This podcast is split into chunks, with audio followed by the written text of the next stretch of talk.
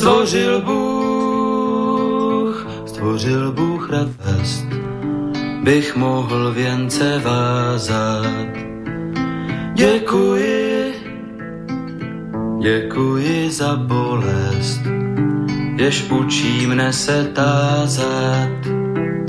Děkuji, děkuji za nezdar, jenž naučí mne píly. Bych mohl, bych mohl přinést dar, byť nezbývalo síly. Děkuji, děkuji, děkuji. Děkuji, děkuji za slabost, jež pokoře mne učí. Pokoře, pokoře pro radost, pokoře bez područí. Děkuji, za slzy děkuji, ty naučí mne citu, živým již, živým již žalují a křičí, po souci to děkuji. Dobrý večer, vážení posluchači, Stanislav Novotný, zdraví srdečně zprávy všechny Slováky a Čechy, kterým není lhostejný osud našich zemí, našich národů. Je zřejmé, že povaha a podoba euroatlantické civilizace se mění takřka před očima a že se celý svět dostává do nového pohybu. Je také zřejmé, že tento pohyb má a bude mít značný vliv na kvalitu života jednoho každého z nás a na naše národní bytí uprostřed Evropy. O projevech těchto změn, o jejich důsledcích, o jejich fatálnosti, či naopak o možných reakcích a řešeních, tedy o jejich plusech a mínusech si povídáme v pořadu na Prahu změn. Jinými slovy diskutujeme o zkušenostech, znalostech, názorech a činech výrazných osobností žijících v naší složité době. A takovou osobností bez zesporu je také Josef Skála. S ním si budeme dnes povídat a vy, milí posluchači, můžete se zapojit do debaty také, pokud pošlete svůj dotaz na adresu studiozavináčslobodnývysílač.sk a nebo budete-li telefonovat na číslo 048 381 01 01. Josef Skála, bývalý místopředseda KSČM a předlistopadový prezident Mezinárodního svazu studentstva, který taktéž od roku 80 na UVKSČ odpovídal za argumentaci KSČ a ČSSR v zahraničí. Dobrý večer, vážený Josefe, vítám tě na Svobodném vysílači v pořadu na Prahu změn. Děkuji za pozvání, srdečně zdravím tebe i všechny posluchače. Tak a kde si prosím tě vlastně ty spatřil světlo světa? Protože eh, mě vůbec zajímá, co tě vlastně ovlivnilo natolik, že jsi třeba už v 18 letech vstoupil do komunistické strany a, a, no, a vůbec, tak jako jak to celé začalo a jak to celé pokračovalo a eh, potom si budeme povídat až teprve o té, po té současno, o té současnosti. Já jsem z komunistického pytle, nebudu to skrývat a nemám se důvod za to stydět. Jeden z mých pradědů byl dokonce zakládajícím členem KSČ. Já mám doma jako velikánskou relikvii eh, stranickou, stranický průkaz, který byl vydán sociální demokracií. Zprvu jsou tam známky ještě za sociální demokracii, potom za sociálně demokratickou levici a potom to bylo překlopeno do členství v KSČ, to znamená, že ty první známky jsou ještě převzatého sociální demokracie a přerazítkované KSČ. Komunisty byli oba moji rodiče, máme to v, jaksi v genomu politickém, v, v, v, v, v, v zemi v rodokmenu. Já jsem to vyrůstal, ano, když jsem uh, úspěšně odmaturoval na gymnáziu náměstí Míru, tedy se jmenovalo Vilhelma Píka, ta ulice dnes je uh, korunovační, tak pardon, korunní, omlouvám se, tak uh, jsem tam asi tři týdny po maturitě jsem se tam stal členem strany, ano. Takže jsi Vinohraděn. Já nejsem, já jsem teď Vinohradák, já jsem uh, žil s rodiči na Pankráci mm-hmm. dlouho, až teprve v 70. letech, to už jsem měl maturitu za sebou, se rodiče přestěhovali na Vinohrady, takže jsem s nimi pak žil na Vinohradech. A teď znovu žiji na Vinohradech od roku 87, kdy jsem se oženil, tak jsem se nastěhoval taky, dostal jsem byt na Vinohradech tehdy, tak žiji doteď v tom samém bytě. Takže to by bylo 18 někdy v roce 70 vlastně, kdy se vstoupil do komunistické strany. Mm-hmm. Jak říkáš, téměř to měl v krvi, jakoby si nemohl z toho ani vybočit. Jak jsi vlastně vnímal ty tehdy potom vstup vojsk Varšavské smlouvy? To je velmi dramatická doba. Já nebudu skrývat, že pro mě byla velmi složitá. Já jsem nedokázal sovětský svaz a jeho armádu považovat za nějakého nepřítele. Byl jsem si z druhé strany vědom, že pro naše obyvatelstvo, pro jeho drtivou většinu je to velký šok, to, co se stalo. A doteďka budu vyčítat oběma politickým garniturám, jak je v Moskvě, tak je v Praze, že nedokázali onen vývoj docela dramatický v létě 68 vyřešit politickými prostředky. Já vždycky k tomu dodávám, že kdyby e, třeba v čele toho procesu u nás stál člověk poněkud razantnější a troufnu si říct, kvalifikovanější, například Gustav Husák, jakkoliv k němu mám já svoje výhrady, tak jsem přesvědčen, že by k tomu vstupu nedošlo. Že prostě on by po těch varováních která byla už opravdu na hranu, by si ten dopis od Leonida Brežněva neskoval do kapsy a neplakal by potom v noci na 21. jakože je překvapen, ale prostě by se objednal do té Moskvy a nějakým způsobem by to zařídil a tady pochopitelně by velmi energicky dal najevo, že jsou jisté hranice, které prostě překračovat nelze. To se nestalo a bohužel to mělo ten vývoj, který, ten spát a a ten vstup vojsk prostě, který já chápu, že pro většinu obyvatel naší byl velkým šokem a že velmi zvyklal eh, jejich do té doby i značně přátelské prostě pocity vůči Sovětskému svazu. No dobře, a e, jak se vlastně u tebe vyvinula ta, ta, ta víra e, v komunistickou myšlenku? E, bylo to jenom tak, že jsi to opravdu zdědil, a, nebo to byla nějaká nutnost daná tím, že tehdy se to tak nějak, pokud si chtěl dělat nějakou kariéru, muselo? Tak kariéru, podívej, mě bylo 18 a právě jsem odmaturoval, to není ještě asi fáze, kde by s tím nahodil nějakou kariéru. Já řeknu jeden faktor, který v mém životě sehrál významnou roli. Můj táta měl na starosti, e, byl šéfem italského vysílání v, v československém rozhlase. To bylo tehdy mimořádně úspěšné vysílání, on dostával až třetinu všech dopisových ohlasů. A v Itálii tehdy byl vývoj velmi pozoruhodný. Tam, jak si budeš pamatovat, ty a samozřejmě řada posluchačů, italská komunistická strana byla velice silným subjektem. Mm-hmm, ano. E, a potom dokonce to dotáhla až na nějakých 32-33% ve, ve volbách, což je naprosto průlomové. A já jsem měl to štěstí, že e, předáci italské komunistické strany, tak jak navštěvovali Prahu, tak e, z pravidla je táta vzal potom domů a máma vařila tam něco a já jsem přirozeně italsky neuměl, uměl jsem pár slov a z, čuměl jsem na, na to, jak táta s nimi diskutuje. On co si utrousil občas česky a pro mě to byla lekce eh, jaksi kréda a přesvědčení z úplně jiných podmínek, než třeba u nás. A ti lidé, nebyl to jedině, jedině kdo, kdo u nás nebyl z těch známých tváří, nebyl akorát Enrico Berlinguer, ale všichni ostatní, v podstatě ti známí, i ten pozdější prezident italský, nedávný, všichni u nás doma byli. A mm, já jsem z, i z těchto rozhovorů načerpal, mm, řekl bych, argumenty, které normální člověk asi těžko mohl načerpat, protože oni je opírali o zkušenost eh, liberálně demokratického režimu a přesto měli velmi silné a pádné důvody eh, být právě komunisty a marxisty. A jak asi víš, to, by, to mi potvrdíš možná, v italské komunistické straně byla i řada uh, intelektuálně velmi jaksi vyspělých osobností, konec konců sám Toliaty a Berlinguer a jeho bratr a další.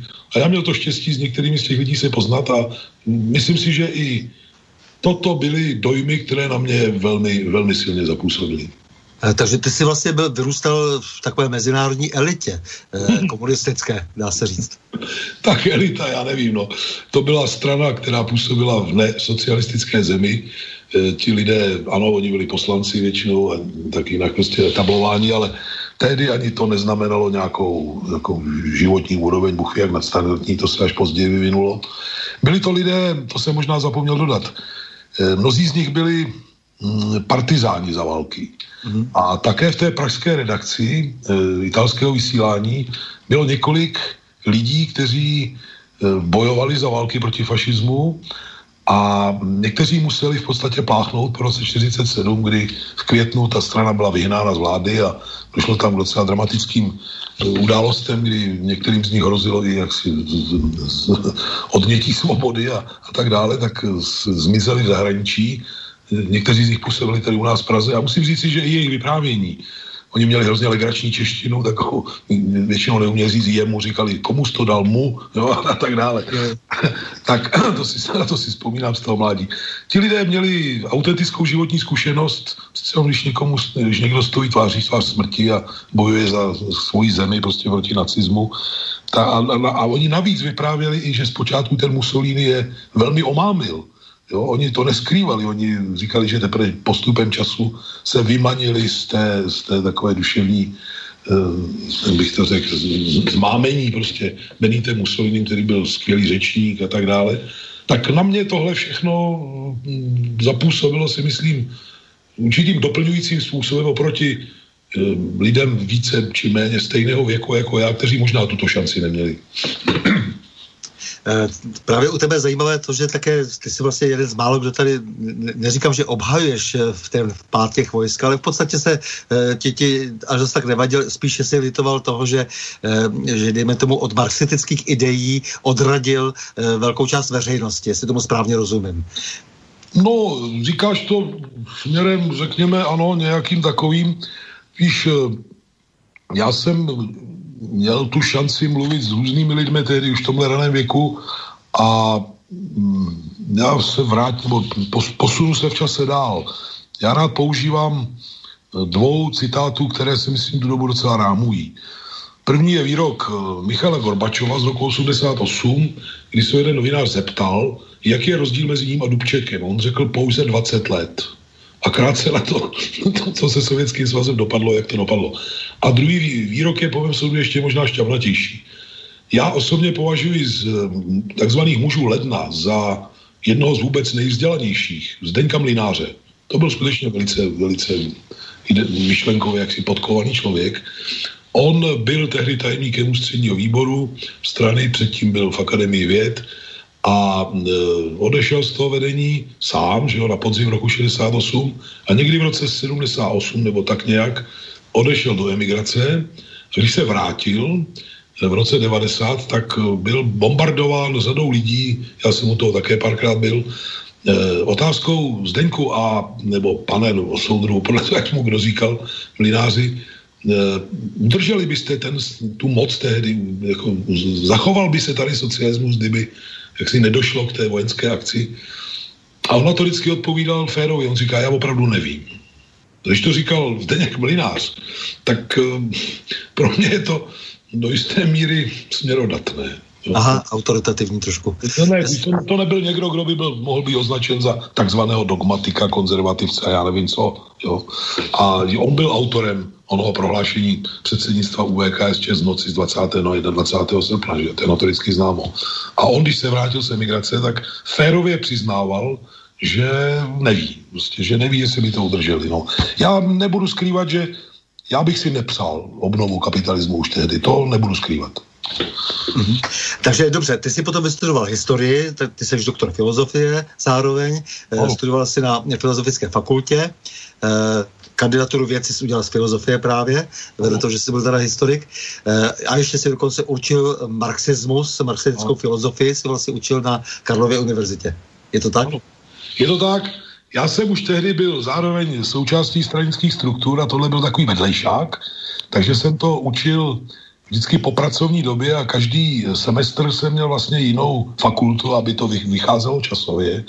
Velice rád na to vzpomínám, jsem hrdý na to, že jsem nikdy nešustil papíry, že jsem nikdy nedělal prezenci, ti lidé tam chodili prostě. Já jsem ty debaty vedl velmi demokraticky, eh, vždycky jsem jim říkal, dejte mě říkejte soudru, nebo jak chcete, já vám budu říkat kolegové, pač chápu, že ne každý se za soudruha považujete. A diskutujeme naprosto otevřeně, Mám pouze dv, dva mantinely, které tady nastavím a přes ty prostě nikdo nepůjde a věřím, že to nemá ani v plánu. A to je fašismus nebo rasismus. Cokoliv by zavánělo těmito dvěma úchylkami, tak to samozřejmě já tady trpět nebudu. Ale jinak, nemějte nejmenší obavy, diskutujte o čemkoliv. A třeba, když to zmínil, já hrozně rád vzpomínám na semináře na matematicko-fyzikální fakultě, kde ti lidé k mému překvapení tehdejšímu. Mnozí neskrývali, že jsou nábožensky orientováni, což u jaksi exaktních věd mě trošku překvapilo tehdy. A ovšem oni měli vyvinutý velký smysl pro logické myšlení a respekt faktům. A to byly brilantní semináře, kdy já jsem se snažil eh, to moderovat, to znamená, aby oni sami se dostávali do určitých interakcí a připustme i střetů názorových. A hrozně rád na to vzpomínám a dokonce se mi stává, že mě někdo potká po letech a říká, vzpomínáme na vaše semináře, vy jste tam nešustil papírama, dokonce jste přišel do dveří a ještě jste se ptal, co máme dneska za téma, jo? Nebo, což byla moje taková obvyklá finta, aby to vypadalo jeho přesvědčivě. Takže na to vzpomínám rád a myslím si, že mi to pomohlo si ozřejmit určité argumenty, určité logické struktury, určité metodické postupy a tak dále, což se v dalším životě velmi hodilo. No ale stejně zaujalo to, že jsi se vypracoval až nakonec eh, tak, že si vlastně eh, na UVKSČ mohl jak si nanášet nějaké argumenty a reprezentovat, dá se říct, politiku, vnější politiku strany. Hmm. No, máš pravdu, mě bylo necelých 28 let, kdy mě tam povolali, bylo to 1. ledna 1980 a můj úsek byl skutečně velmi pozoruhodný. On se jmenoval přesně, pokud eh, mě paměť nešálí, obsahové a koncepční a argumentační otázky ideového působení do zahraničí, respektive prezentace Československé socialistické republiky v zahraničí, čím se myslelo především ne socialistické zahraničí.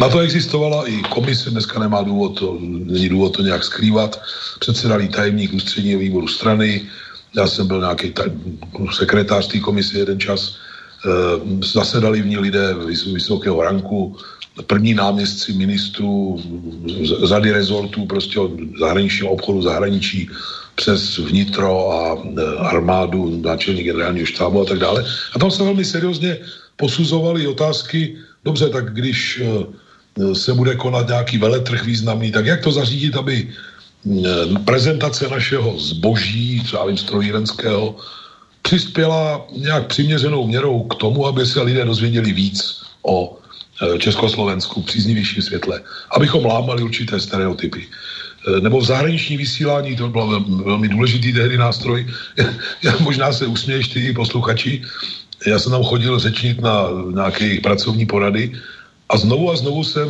vždycky považoval za nutné zdůraznit jednu věc.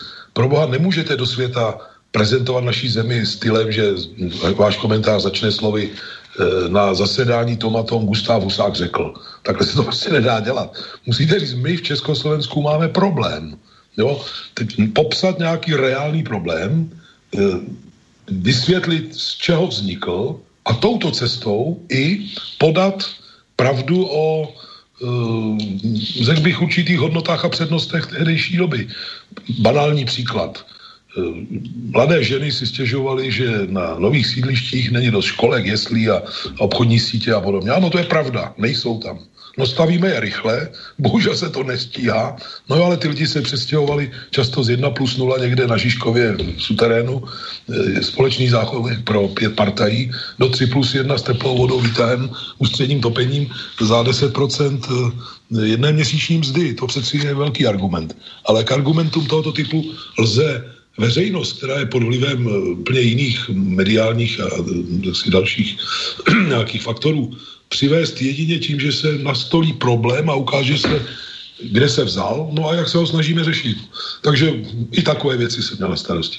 A dařilo se to? Máš takový pocit, že, že, že se, se ten obraz nějakým způsobem eh, v zahraničí eh, lepšil nebo dařil vůbec celkově? Eh, protože nakonec stejně to všechno vedlo k velkému krachu.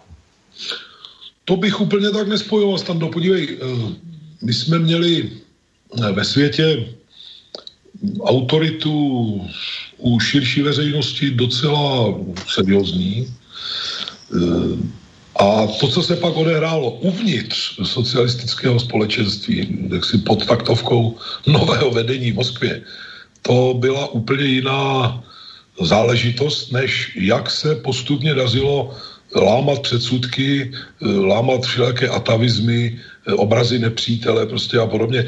Já se pochlubím ještě jednou věcí, já jsem jezdil pravidelně na frankfurtský křížní veletrh, dělat, ještě většinou jsme byli dva, tři a chodili jsme celý ten týden po tom obrovském veletrhu a listovali jsme v knížkách politické a navazující politické tematiky. Sepsali jsme o tom často analýzu o nějakých 50-60 stránkách. A musím ti říci, že i v té literatuře se fakt, že se s námi jako musí počítat s tím východním blokem a že je určitou výzvou kterou nelze ignorovat a je třeba vůči ní jaksi modifikovat spoustu postupů, lavírovat v řadě sociálních, ale i dalších otázek. To z toho bylo naprosto jaksi nesporné. To, že pak někdo se zbláznil a, provedl katastrojku, to bohužel je jiné téma. Na, na tobě je fascinující to, že jsi eh, vlastně velmi kontinuální, že eh, všechno to, co jsi smyslel tehdy, tak jsi asi myslel potom i po eh, převratu v roce 89, protože si pořád pokračoval, tedy z té KSČ si přestoupil do KSČM a stal, do, dotáhl to vlastně až na místo předsedu, tím si byl dokonce dvakrát místo předsedou. Ale e, ještě se vrátím zpátky do konce 80. let. Ty jsi byl i prezidentem Mezinárodního svazu studentstva. Ano. A tu dobu jsem přiměřeně hrdý. Já, a to se všeobecně ví, jsem v té funkci vystřídal muže nikoli neznámého, a sice Miroslava Štěpána. Ano. který dneska je zapsán určitým způsobem, právem i neprávem, musím zdůraznit, že v řadě směrů i neprávem. A on tu práci vykonával určitým způsobem, když to hodně zjednoduším, tak chodil v tmavých šatech s kravatou, kouřil dlouhý doutník a mezi těmi studenty tak trošku vypadal jako pan táta. A e, já jsem se rozhodl, že takhle se to dělat nedá. E, kde to šlo, tak jsem se převlékl do stejného oblečení typu džíny, svetr a tak dále. Spal jsem na těch mezinárodních obcích jako všichni ostatní v těch hostelech a stanech a, a prostě v tom levném bydlení.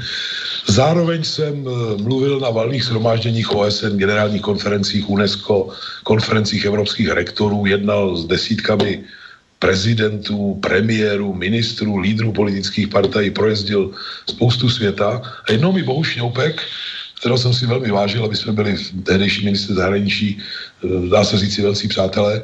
Jednou jsme se někde taky ve světě potkali, on říká, čoči, já ti závidím. Já říkám, proboha, proč ty mě závidíš?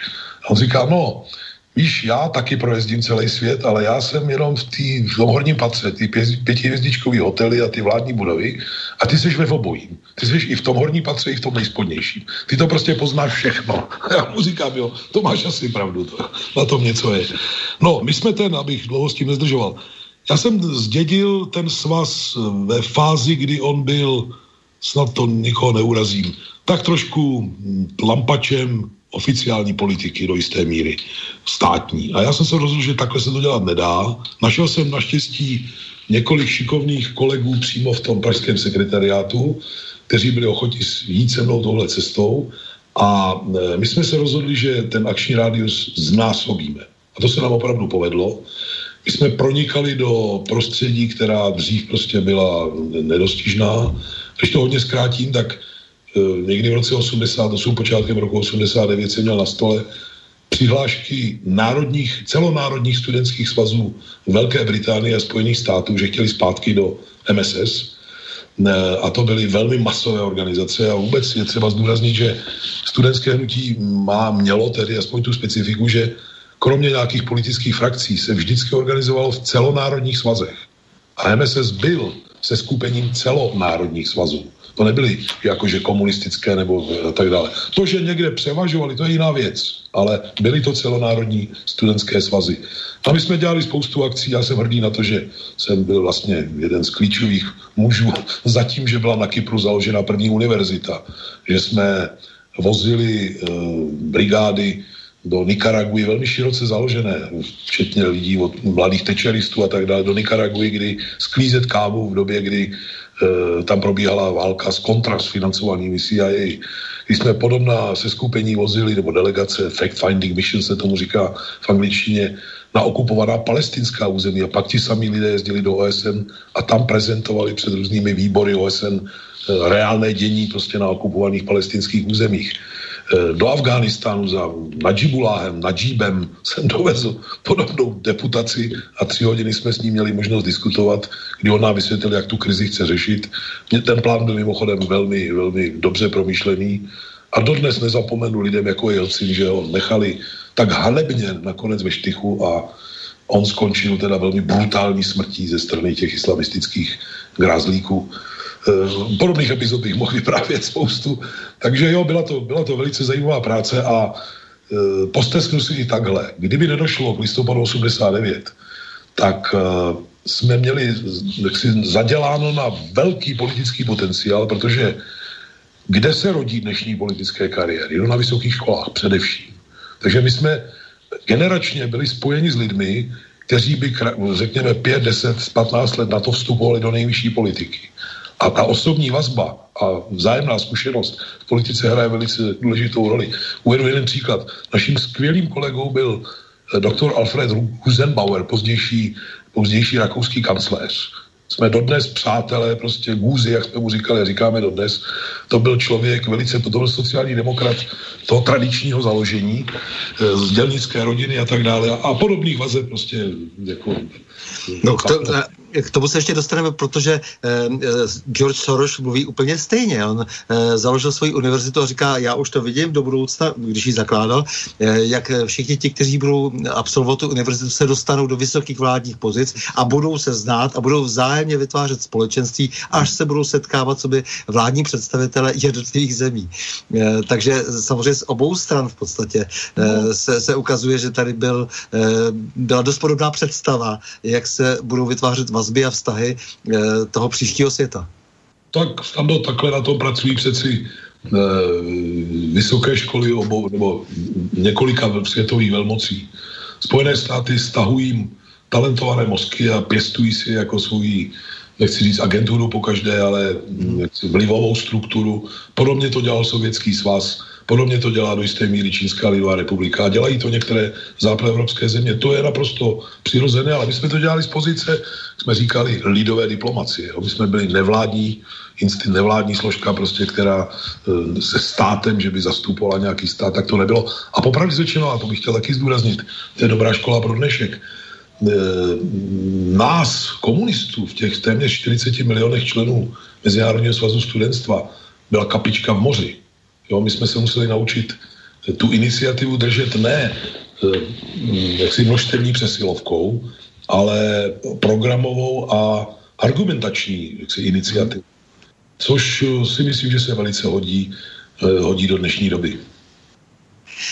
No já se ještě musím samozřejmě zeptat, eh, měl jsi nějakou představu tehdy o nějaké reformě, nebo jsi si říkal, že ten systém eh, tak, jak je, tak je docela ucházející, eh, protože já jsem samozřejmě byl velmi ostře vyhraněn zase jsme si to už několikrát říkali, že naše životopisy se v tomto velmi liší vůči právě tomu předlistopadovému režimu, ale e, tam bylo přece jasné, že se něco musí stát, ale, alespoň těm, kteří e, byli soudnější e, než třeba stranické vedení, e, tak si museli uvědomovat, že je třeba s něčím začít co nejdřív. E, já nevím, třeba už v tom roce 80 nebo e, po tom všem, co se odehrálo po 68.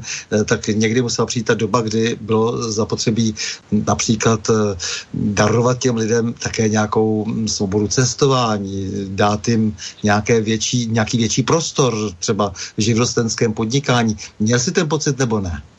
Určitě a já to dokonce rozdělím, když dovolíš, do dvou etap.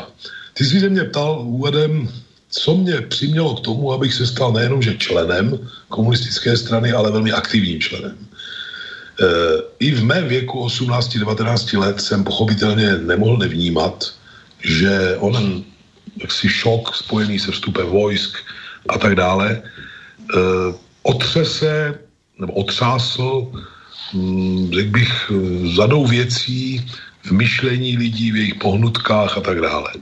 A já v tom mladistvém nadšení jsem měl za to, že je třeba udělat všechno pro to, abychom e, plně rehabilitovali prostě hodnoty společenského pokroku a jeho programu a, aby se pro ně lidi nadchli ještě víc eh, než předtím, protože konec konců s námi nebude lec kdo, kdo prostě tomu házel klacky pod nohy. A musím ti říct, že už v druhé polovině 70. let, když jsem taky už byl nějak aktivní, jsem pracoval i při krajském výboru v Praze, tak jsem si všímal, že bohužel eh, dochází k jakému si schnilému kompromisu mezi určitou částí těch politických eh, struktur a špiček a řekněme šedou ekonomikou. Jo? A to normální lidé vnímali jako velkou zradu.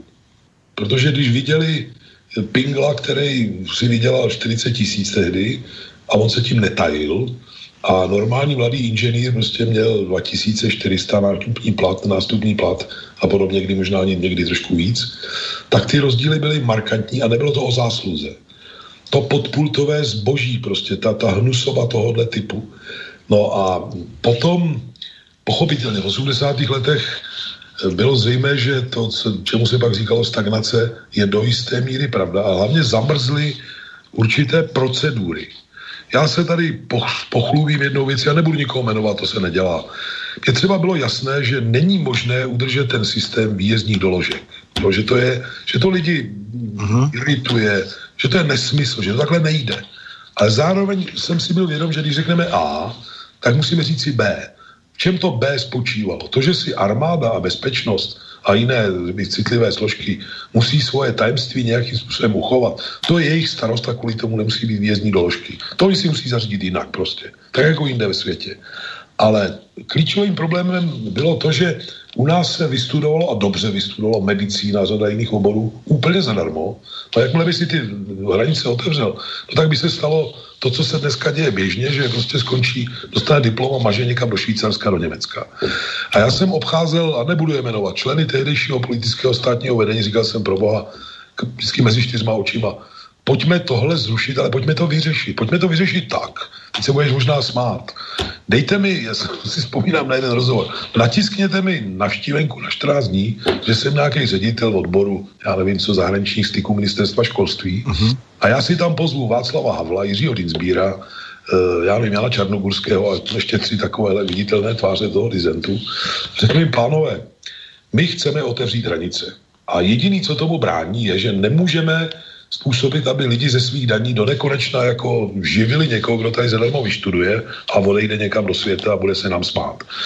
Já vás chci požádat o spolupráci. Vy máte vliv prostě na Ronalda Reagana, říkáte to na François Mitterranda, na uh, Helmuta Kohla, a nevím, na Margaret Thatcherovou.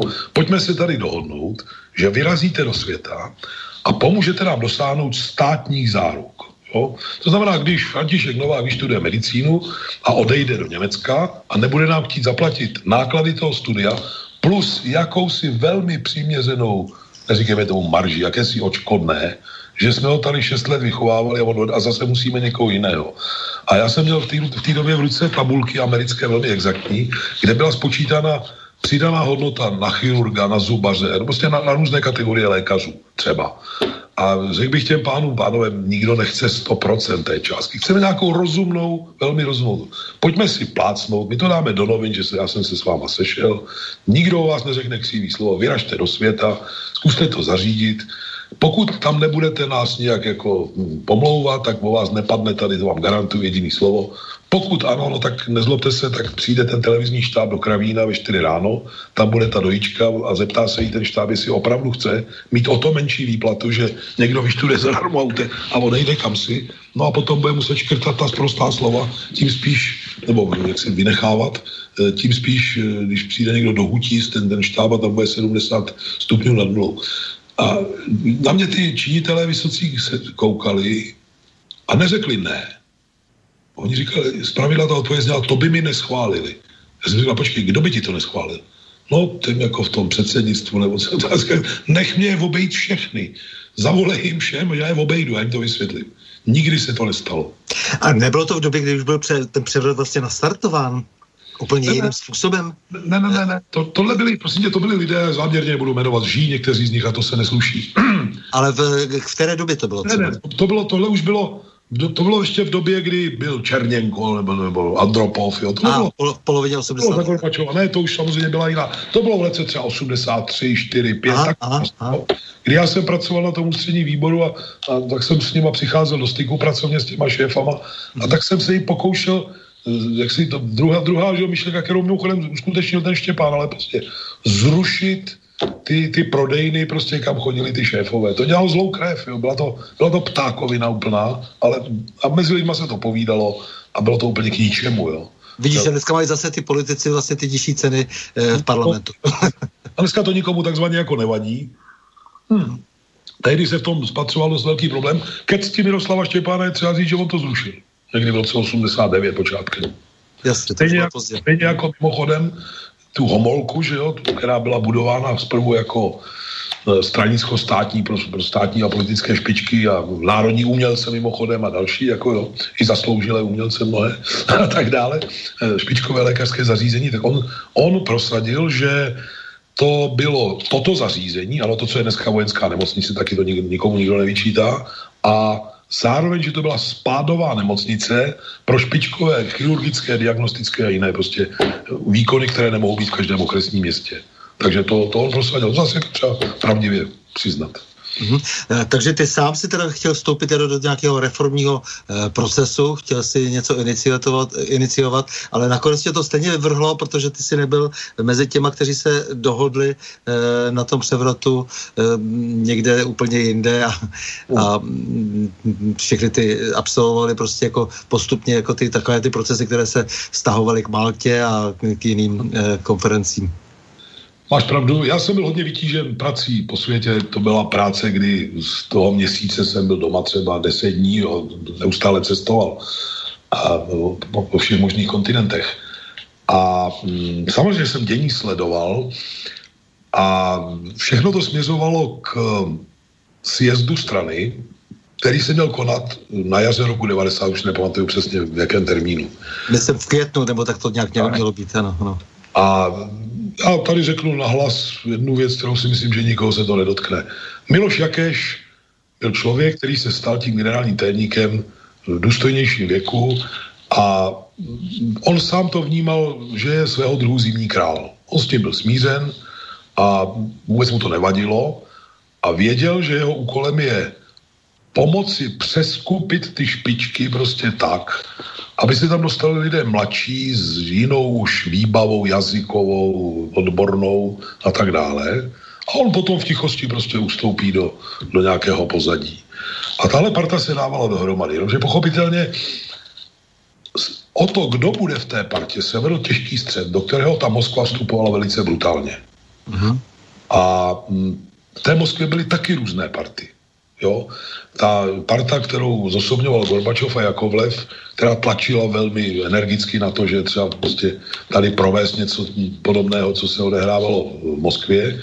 A te, Jakeš a jeho okolí na to chudáci reagovali takovýma manévry, že teda ne, ne, nechci ne, nepřistoupili na třeba takové to úplné eh, znesvěcení vlastní historie, ale aby dali nějakou, nějakou jako něco udělali, tak zavedli ty volby ředitelů podniků, jo, což je naprosté šílenství. Takže i na klinikách někdy se profesoři na záchodcích dohadovali, jak přesvědčit kterou uklízečku, jo, protože aby, že to má vyhrát ten správný a ten, ne ten jiný prostě.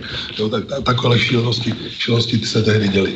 A já nebudu skrývat, že samozřejmě jsem věděl i díky mezinárodní jaksi, činnosti, kterou jsem vyvíjel, že to má všechno nějaké vazby i do té Moskvy. A nebudu skrývat, že jsem tam i diskutoval s lidmi vlivnými, a jednou možná nastane doba, kdy budu povídat víc o tom, kdo a jo, co tam kdo jako hájil. Tam nebylo od počátku jaksi garantováno, že to vyhraje ten šílený postup, který nakonec na sklonku roku 89 se odehrál. Tam byla pochopitelně jiná varianta a po určitá období to vypadalo, že by mohla prostě vyhrát. A to musíš říct co nejdřív, protože už bylo opravdu hodně let. já vím, já vím. Ne, tak ty lidé někteří žijí a to prostě... Tolik let před sebou ještě nemáme. Ne, už nemáme. Ne, Dobře. Tam, tam nejde ani, víš, o nějaké osoby, jenom o obsazení. Já se vrátím malinko zpátky, že jo, tak to můžu říct nahlas.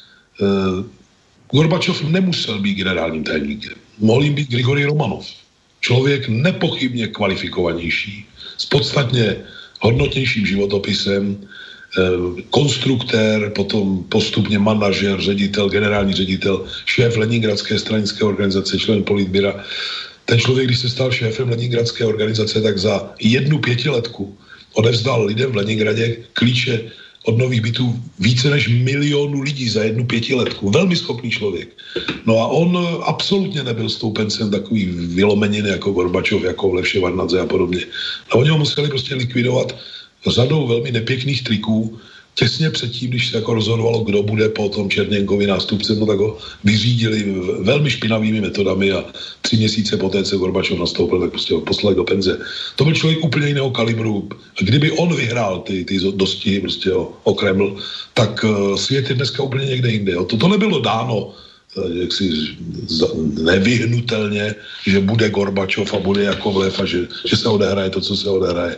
Tam těch variant, těch alternativ bylo víc. Bohužel to nakonec dopadlo takhle, jak to dopadlo. No.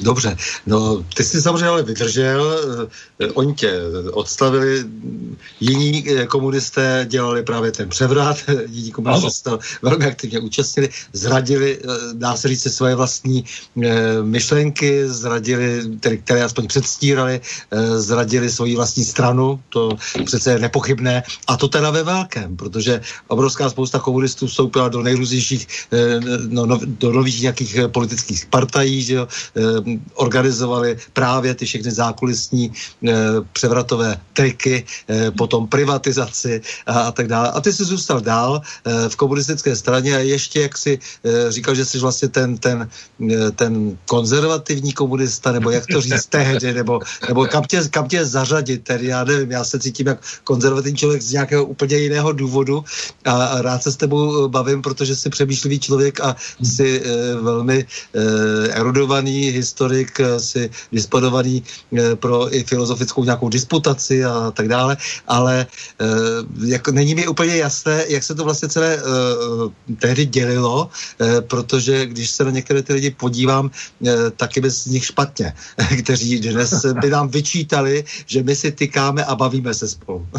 To jsme dva snadno, to jsem rád, že si v tom shodujeme. Podívej, já jsem tehdy byl, jo, moje tvář byla nějak viditelná, já jsem dostal 17. listopadu ve 14 hodin eh, vyznamenání for merit za zásluhy. Přijel mi ho tak eh, si předat ředitel odboru nevládních organizací Organizace spojených národů až z New Yorku i s manželkou. A ve, ve, to se stalo ve dvě hodiny. A ve čtyři hodiny jsem byl na Albertově s těmi západáky na velké mezinárodní akci a pochopil jsem, že to si všechno bude asi jinak. Takže to byl velmi, šok, byl velmi šoková šokující změna. Já se ti přiznám, že je, asi málo kdo z nás si dokázal představit, že generální tajemník ústředního výboru komunistické strany Sovětského svazu je připraven to dovést až tam, kam to dovedl. To, to fantazie nás všem, jsme věděli, že dělá blbosti, můžu o nich vyprávět, strašný nápady měl a to křivárny, ale že to takhle dovede, to, to prostě jako, a, to, a to za prvé. A za druhé, ano, ta nomenklatura u nás, z velké části ta hospodářská, já jsem očekával, že ty lidé, kdyby se dali tak dohromady, no a řekli tomu Václavu Havlovi a jeho kamarádům, pánové, jestli nechcete, aby tato ekonomika se zhroutila za, za, za tři měsíce, tak přijďte s náma uzavřít nějakou rozumnou jako dohodu. Jo? Ne tady dělat štvanice a výkřiky a tohle, protože jinak ono to klekne ale většina těch hospodářských šéfů prostě eh, se starala jenom o sebe a jak ty jsi to správně popsal, často prostě to překročilo úplně všechny hranice a práskali jeden na druhý a zachovali se velmi, velmi ne, ne. To přiznám se, že i mě tohle jako zaskočilo. Já jsem byl ve svých 37 letech takovou vykřičenou, profláknutou starou strukturou, takže jsem se musel vzdálit z, z, z, nějaké vyšší politiky a živil jsem se roky prostě nějak jinak, co si jsem vyvážel, hradil a tak dále. Musel jsem nějak uživit rodinu. A když se to trošku uklidil, tak jsem se vrátil do aktivní politiky viditelnější a máš pravdu, že si projdeš většinu i pravicových stran a samozřejmě i sociální demokracii, tak tam bývalých členů KSČ jsou mraky. A mnozí z nich byli v lidových milicích a mnozí z nich byli nějací spolupracovníci, já nevím, do tajné policie a podobně, což já jsem nestihnul jedno ani druhé, jo, takže jako, jo, to je to legračnější, když potom oni nás nějak kádrují a jak správně říkáš, se diví, že my dva si tykáme a že si rozumíme ve spoustě věcí. No tak už to prostě bývá. Podobné zlomy jsou vždycky obrovským testem charakteru a ten ten z listopadu, z listopadu a následujících týdnů, to byl teda test velkým T, to jako, asi mi dáš zapravdu, ty jsi to viděl z jiného zorného úhlu a někdy jsme si o tom spolu povídali. E, někdy to bylo mimořádně nechutné, mimořádně Dobře, ale teď jsme teď uplynulo 30 let a ty si taky stejně zaznamenal nějaký posun, e, protože přece jenom tady byly nějaké, byla nějaká dogmata, také e, jak se, ideologie, e, k, za kterou se stál a m, například takový internacionalismus. Dneska hmm. seš eh, mnohem, eh, bych řekl, na vlastenečtějších pozicích, než by se slušilo eh, třeba na komunistu 80. let. No, ano i ne, Stando. Já jsem třeba, možná to vyzní, že si zpět něco si racionalizuje, ale já jsem třeba náš vztah s tehdejším spojencům, ještě v době, než tam řádil Gorbačov a tyhle ty grázlíci, nikdy nezakládal jenom na nějaké slepé víře, že máme přátele a vděčnost. Ano, vděčnost za osvobození a takhle. Samozřejmě. Tu máme dodnes a ty sdílíš s námi, mně se to moc líbí. Ty vojáci, prostě obrovské oběti a odvahu. Ale já jsem se vždycky snažil eh, ten vzájemný vztah stavět na vlastním zájmu. Proč Československo má zájem co možná férově, korektně a produktivně spolupracovat se Sovětským svazem. V čem má, a proč do toho nevnášet, jak ty říkáš, dogmata, která jsou nevěcná? Proč to stavět na racionální základ? My jsme zemí s industriální tradicí a kulturou. Jo, tak pojďme se o tu práci podělit tak, aby se u nás co možná vyráběly věci, kde proto máme nějaké předpoklady a ne to za každou cenu stěhovat do Bulharska, jenom proto, že jim se nelíbí, že tam dělají víc rajčata. Jo, tak to, o tom jsme vedli i spory na poradách tajemníků středních výborů e, vládnoucích stran, prostě kdy někdy ta dogmata tam takhle jako běhala a ti Bulhaři si to přáli a Rumuni si to přáli. My říkali, proboha, neblázněte nikdo vás neuráží, tak budeme modernizovat to zemědělství. To vy umíte. My vám pomůžeme moderní technikou, aby to byla velkou výroba, aby tam byly menší ztráty a tak dále. A nechte nás dělat věci, které my umíme dělat od 19. století. Jo? A tak dále. Čili, čili takhle. Ale ty, já se vrátím k té podstatě té otázky. Samozřejmě tam do, já to řeknu jinak. Já mám přečteného celého Marxe, Engelse i Lenina jo, z mládí. Uh-huh. A musím ti říct, že Tehdy jsem ho samozřejmě četl, jsem je četl jinýma očima než dnes. Ano, tehdy se mně, asi jsem nebyl sám, zdálo, že některé věci jako objektivně spěly k tomu, kam dospěli a oni jenom byli takový šikovnější, že to jako nějak zařídili. Ale tak to vůbec nebylo. Oni stáli na, podobně jako jiní prostě lídři nějakých pokrokových sil, na křižovatkách, kde vždycky bylo několik možností. A oni našli tu, která vedla k cíli. A to v dnešní, dnešní situaci, kdy je tady velká krize a začíná to, čemu já říkám nová vteřina dějin, a my budeme muset hledat nějaké recepty a východiska a postupy, abychom nezůstali pouhými diváky v hledišti, ale zasáhli do toho dění tak, aby nás nepotkalo ještě něco mnohem horšího. Tak najednou, když čteš ty lidi, kteří už něco dokázali, tak je čteš úplně jinýma očima a úplně jinak to v té hlavě vyhodnocuješ. A já jsem hrozně rád, že si to tak trošku pamatuju z toho mládí a vím, kam se mám vrátit. Čili to není, že bych změnil zásadně pohled na svět, ne, ne. Ale je hlubší, je opřený o vlastní zkušenost, kterou jsem předtím nemohl mít, pochopitelně. A nabízí mi úplně jiné podněty, jak hledat, eh, řekl bych, nějaké inspirace u moudřejších mužů prostě z dějiny současnosti, protože jsme najednou v úplně jiné situaci, než jsme byli třeba před těmi 40 lety že to zase nějaký širší výběr, eh, protože ta strašná třeba kalkulace toho velkou kapitálu, do kterého se pouští eh, Marx, eh, který počítal eh, v podstatě s tou eh, trockisticko-leninskou eh, hmm. revolucí eh, v Rusku, eh, kde z toho čouvá ten, ta, ta ročíldovská sláma eh, jako, jako sláma z bod tedy, eh, že za ty nemravné peníze prostě pak se tam stalo spousta velmi nehezkých věcí a pak se to velmi složitě eh, napravovalo jo, takže jestli i, i k tomuhle máš jako nějaký nový vztah, protože znáš Zbyňka Zemana, že jo, určitě historika, no. víš, jak to bylo prostě s těmi bankéři té takzvané revoluce, pro mě je to takzvaná velká říjnová revoluce, protože byla manipulována obrovským způsobem. Jak, jak to tvoje srovnání vypadá třeba, třeba Stalin versus Lenin Trocky? Tak eh, my už dva jsme si stando stačili povědět, a já to snad můžu říct tady na hlas, že takové to schéma, které zavedl v podstatě Chruščov a od té doby se dál rozvíjelo a tradovalo, v poslední době naštěstí bylo hodně rozbořeno. Uh-huh. To schéma bylo postaveno na, jednotlivém, na, na, na jednoduchém primitivním obrázku geniální Lenin a šílený darebák Stalin, jo, který to všechno jako hlupák a paranoidní a, a tak dále. A všechno to pokazil. No, ty tím, co si tady před chvilkou řekl, tak malinko míříš k tomu, že to byl paradoxně naopak Stalin, který eh, jak si zabránil tomu, aby se ruská revoluce, i když ty tomu třeba říkáš jinak, to je jedno, eh, stala epicentrem nějakého věčného válčení, prostě vývozu na bodácích a nějakých šílených dramat, která by stála prostě potoky krve a čertví čím by skončila. Stalin prosadil zuby nechty koncepci socialismu v jedné zemi, když to teda nejde jinam, tak dobře. Je pravda, že bolševici počítali s tím, že revoluce vyhraje v Německu, ano, ten Lenin to neskrýval, a to. Tak to je jedna věc. Druhá, eh, Víš, ono se říká, že jako Němci to zaplatili všechno dobře.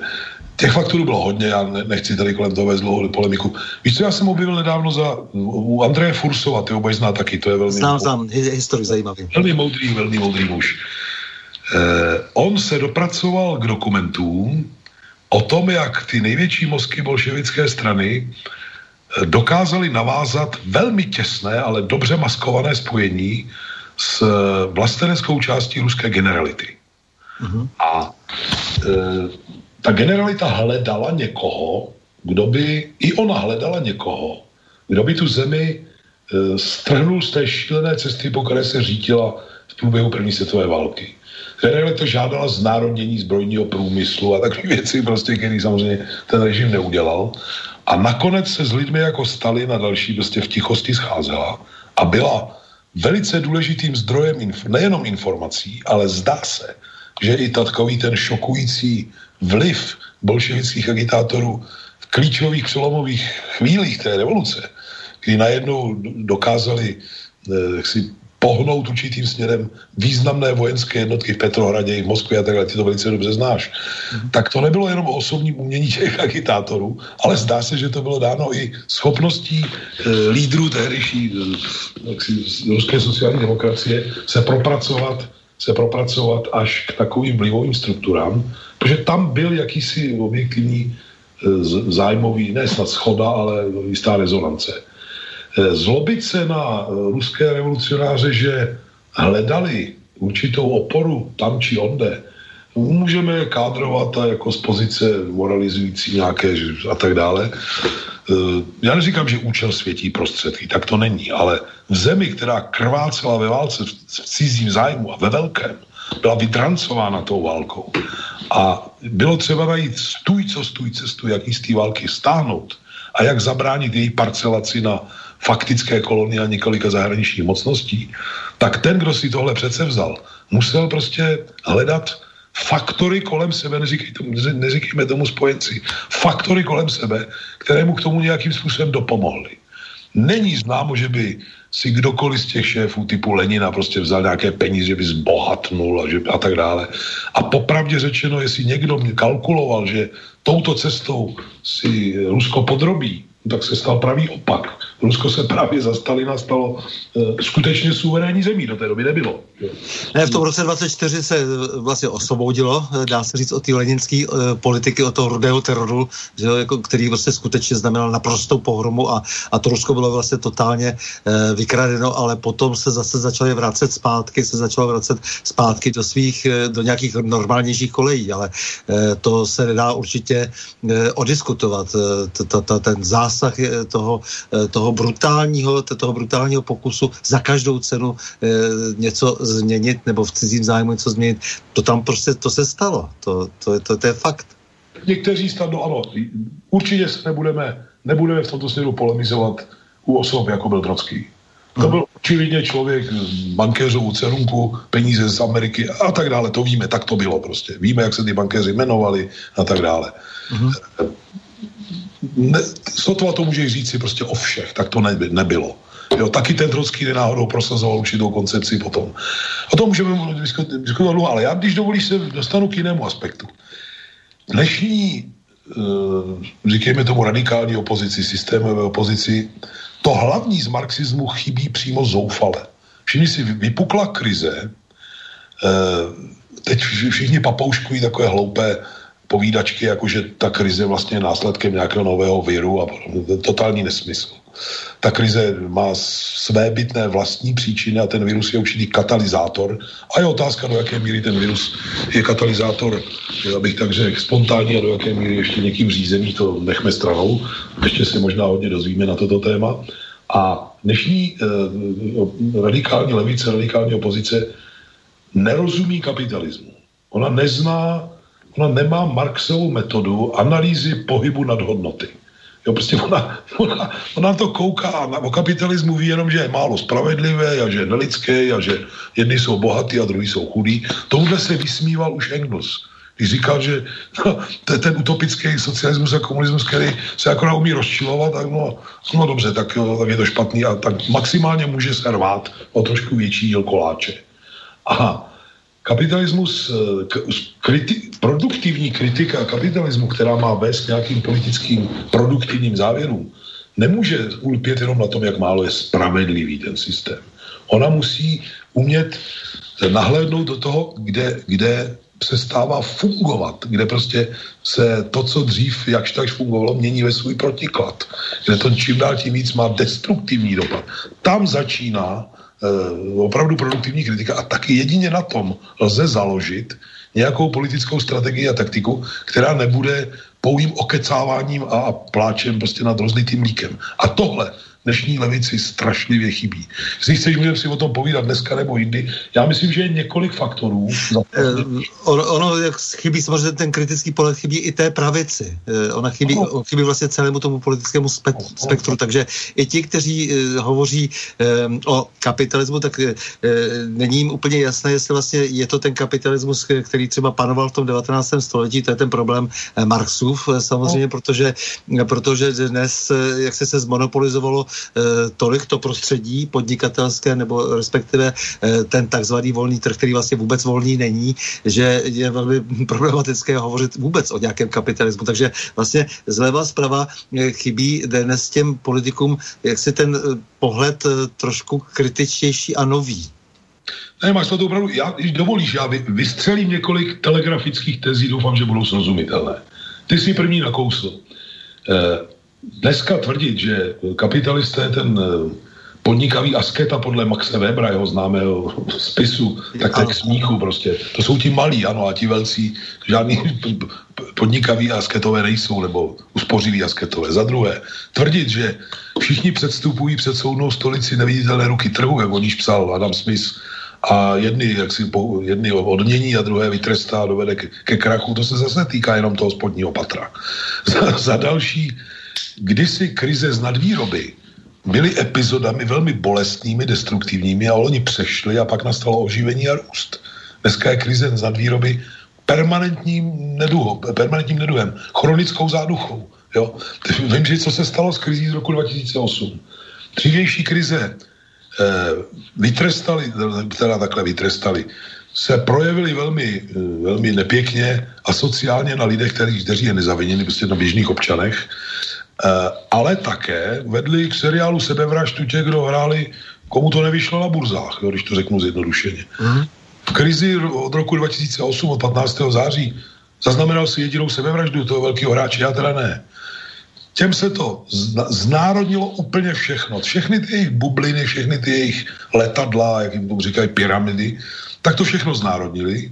Sami se stali věřiteli dluhů, který nasekali, teď je z, z těch státních kas prostě ždímou i s úrokama. Ano, oni žádný kapitalismus vůbec vlastně nepraktikují. Tak. Oni naopak vysávají eh, státní rozpočty. Tak. To samozřejmě nemá s podnikáním e, na volném trhu vůbec nic společného. Tak. Jaký je poslední, řekl bych, al, alibi poslední instance kapitalismu? No, že zisk je odměnou za riziko podnikání. Prosím tě, jaký riziko podnikání podstupuje Sereš? No, to ať mi někdo řekne prostě, jo. Jaký riziko podnikání podstupuje, já nevím, Rockefeller a tak dále. To je prostě nesmysl. Ti lidé dolují rentu, rozvedli se s jakýmikoliv závazky, které dřív kapitalista musel mít. Oni podnikají na cizí riziko a na cizí dluh. A ještě navíc díky velmi nekalým praktikám, to znamená díky vydírání a e, díky, e, vlastně dá se říci, takovým těm státobezpečnostním metodám kompromitace e, vysávají státní rozpočty. Nic jiného nedělají. Za málo peněz, které tedy investují do nějaké vlivové agentury, e, tak zpátky prostě vytahují peníze z rozpočtu státních nebo třeba evropského a podobně. A ještě okrátce navážu.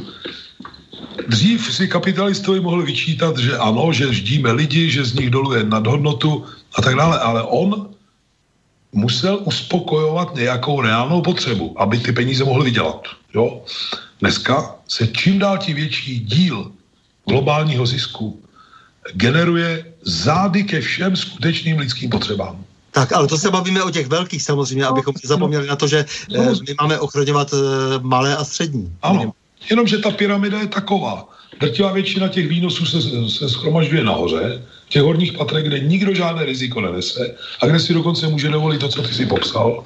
Oni škrtí a, a řekl bych, deformují i e, reálnou ekonomiku, která vyrábí hmatatelné zboží a služby, ale sami vydělávají z věcí, kde nic neriskují, žádné hodnoty nevytvářejí, dělají akorát manka a ještě prostě terorizují lidi rostodivnými divnými prostě kousky eh, mimo i jaksi demokratické normy a tak dále. Tak a ve finále tohle všechno mohlo nějak se vyvíjet dopředu za předpokladu, že to mělo kam expandovat. Pořád se tou horkou bramboru nadhodnoty, která se neměla kde v plné míře už dál zhodnotit, právě protože byla nadhodnotou e, vydolovanou z cizích mozků a z cizích rukou, tak, tak se dalo expandovat. Poslední velkou expanzí byl rok 89-90 najednou padnul celý východ politický, půlka Evropy a celá postsovětská Asie. No to, byl obro, to bylo obrovské terno, prostě, který ty hoši si namastili kapsy, jenomže právě tím si zablokovali možnosti jakékoliv další expanze. A teď ta horká brambora nad hodnoty je čím dál tím větší. Oni ji dolují z celého světa, ale nemají kam utíkat před tím následkem. Takže to dohánějí tím kvalitat, kvantitativním uvolňováním, tím znárodňováním těch dluhů. Svět sedí na děsivé dluhové pasti, no a samozřejmě možné ještě tisknout někde nějaké ničí nekryté peníze. Jak to v Americe říkají, out of a thin air, řekněme z řídkého vzduchu, že jo?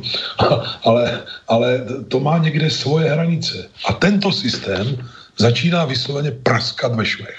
Už ani netisknout, to stačí jenom změnit e, pár čísel v počítači. Na počítač, to nemá ani podobu bankovek samozřejmě. Jo? A teď si všichni klademe, kdo, kdo se v tom malinko vyzná, tak si klade otázku dobře. Já se o tom bavím s Erikem Bestem, třeba američanem, že jo, chytrý člověk.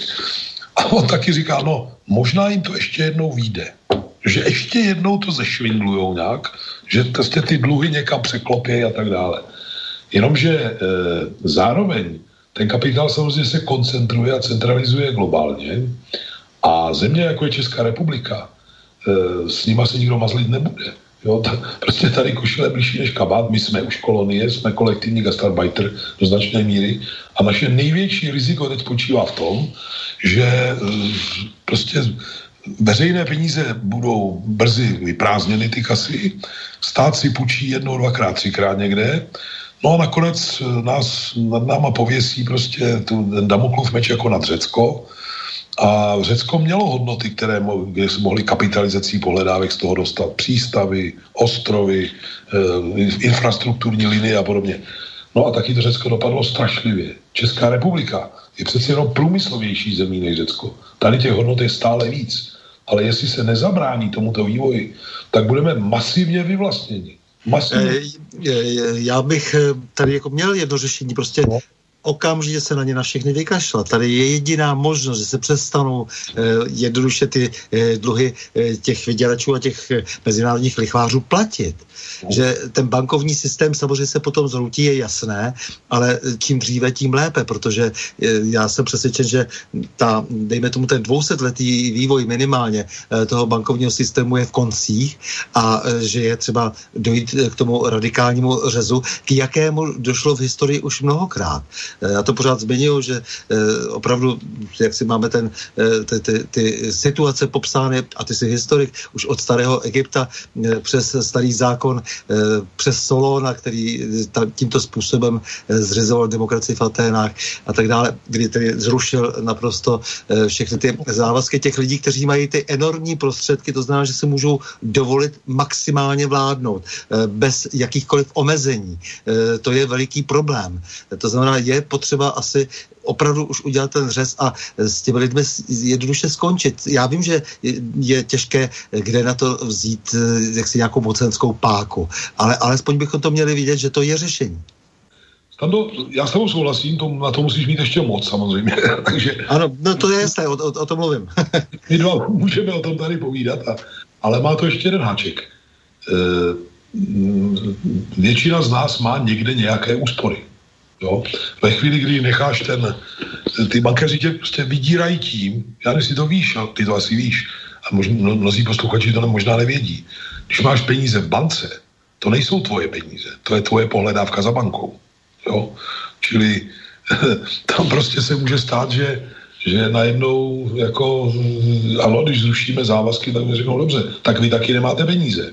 No to samozřejmě od toho je tady stát, aby uh, začal jednat v našem zájmu. V takovém případě to má, uh, jestli má něco kompenzovat, tak ne uh, to, že z nadvýroby a z krize spotřeby, jak si tý právě ti, kteří zavinili. Ale ten stát má potom kompenzovat, když už tedy, tak samozřejmě i s patřičnými riziky do budoucna to, co ztratili občané. Přesně tak. To, je, to není snadný hlavolama Eh, oba asi se shodneme, že bez změny vlastnické struktury to dost dobře je sen, že jo. Musí dojít nějaké demokratizaci ve vlastnictví existenčních zdrojů. Že jinak, když to mají ti největší žraloci, no tak se s tebou nebudou o tom bavit. Prostě budou si dělat, co budou chtít. Ale... Tak Právě ty žraloky mám na mysli, protože ti žraloci opravdu eh, jsou už tak eh, jaksi nemravní, eh, že no. tady neexistuje jiné řešení, než se od nich nějakým způsobem odříznout, což samozřejmě nebude jednoduché, ale povede to k nějakým kataklizmatům, povede to asi opravdu k velké ztrátě krve, ale jiná cesta už prakticky není. No, doba to hrne tím směrem, oba to cítíme v kostech, abych tak řekl, zdaleka nejsme sami. Já to formuluju tak, že když byla řeč o Leninovi, tak on má precizní formulaci toho, co to je revoluční situace. A tam je asi pět bodů. A ten první říká, že ti, co jsou u moci, už nemohou vládnout po staru. To je první podmínka. Pak je tam druhá podmínka, že ti, co je mají vystřídat, jsou dostatečně jaksi zorganizovaní a, a vědí, jak se k té moci dostat. Tak to bohužel ta druhá, ta zdaleka není splněna. A ta první je ale splněna na doraz. Já osobně jsem přesvědčen, že i to, co se děje kolem toho koronaviru, je v podstatě ďábelská stínohra o mnoha dějstvích a rozměrech, která e, směřuje k nějakému přeskupení moci, vlastnictví a všeho. Rozhodně. Aby, aby se moc koncentrovala v situaci, kdy praská ve švech celý tenhle prohnilý systém, tak aby ještě ti, kdo to mají na svědomí, aby na tom nejenom, že vydělali, ale aby dokonce se jejich moc ještě znásobila. A my jsme spolu o tom diskutovali, můžeme to říct i posluchačům. Tady se rýsuje celá řada eh, jaksi nástrojů, které už jako jsou avizovány. Zdánlivě nevinný přechod na eh, zrušení hotovostní platby, že nebudou platit bankovky, že bude mít pouze bankovní karty. Tak naivní člověk si řekne, jo, to je hygienické a nemusím, aspoň nestratím peníze a když ztratím kartu, tak ji zablokuju a oni mi dají duplikát. No ale my obavíme, že to je mnohem složitější. To prostě v tu chvíli se je každý občan zmapován do posledního, do poslední své transakce a tak dále. A když ty banky budou krachovat, tak uh, tomu se říká bail-in, že jo, bail-out je, když se, když, když se sanuje banka z veřejných zdrojů a bail-in je, když se sanuje z peněz těch, těch kdo je tam deponovali. To se stalo na Kypru už. Já mám velké obavy, že tohle mají plánu také. Jo? A lidi, kteří budou nepohodlní, takže odříznou od těch bankovních peněz, tak zůstanou, prostě to vypnou. To se stalo už některým. Čili takové věci se do nás řídí. Ale já jsem zaznamenal, že mi tady kladena nějaká otázka. To, to hned potom položíme tu otázku, ale, ale já jenom uh, si myslím, že si, je třeba si taky trochu oddychnout a chtěl jsem pustit uh, písničku od uh, Nautela Pompilia, to je uh, ruská kapela, uh, to, to je taková jedna z kultovních kapel uh, tehdy uh, toho přerodu uh, toho, toho, té, té doby vlastně přeměn, jak oni říkají, v té druhé polovině 80. let, která má krásnou, krásný symbolický název, je to, je to vlastně ta, ta píseň byla složena jaksi Goodbye America s tím, že je tam ta lítost, ta nostalgie, že se ten člověk nikdy do té Ameriky nepodívá. Goodbye America, kde já nebyl nikak dám. A takže samozřejmě všichni s tou velkou nadějí upírali tehdy zrak ke Spojeným státům, ale mně se líbilo, že jsem teď pročítal pod tou písní různé čety, že tam nějaká dáma psala, no dobře, to teď už to tak neplatí s tím, že jsme chtěli do, těch, do těch Spojených států. Teď už je to jenom tak, že ta píseň patří k tomu našemu mládí, k těm 80. letům. A tak se chtěl tedy toho Butusova, který to zpívá, pustit teď jako předěl, to je právě ta uh, Gorbačová doba. Uh, goodbye America. Dobře, to rád vyslechnu, dobře.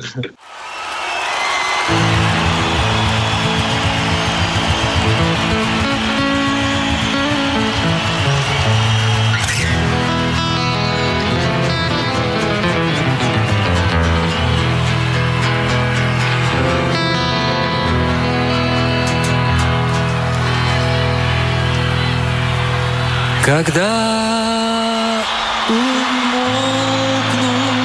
все песни, которых я не знаю, в терпком воздухе крикнет последний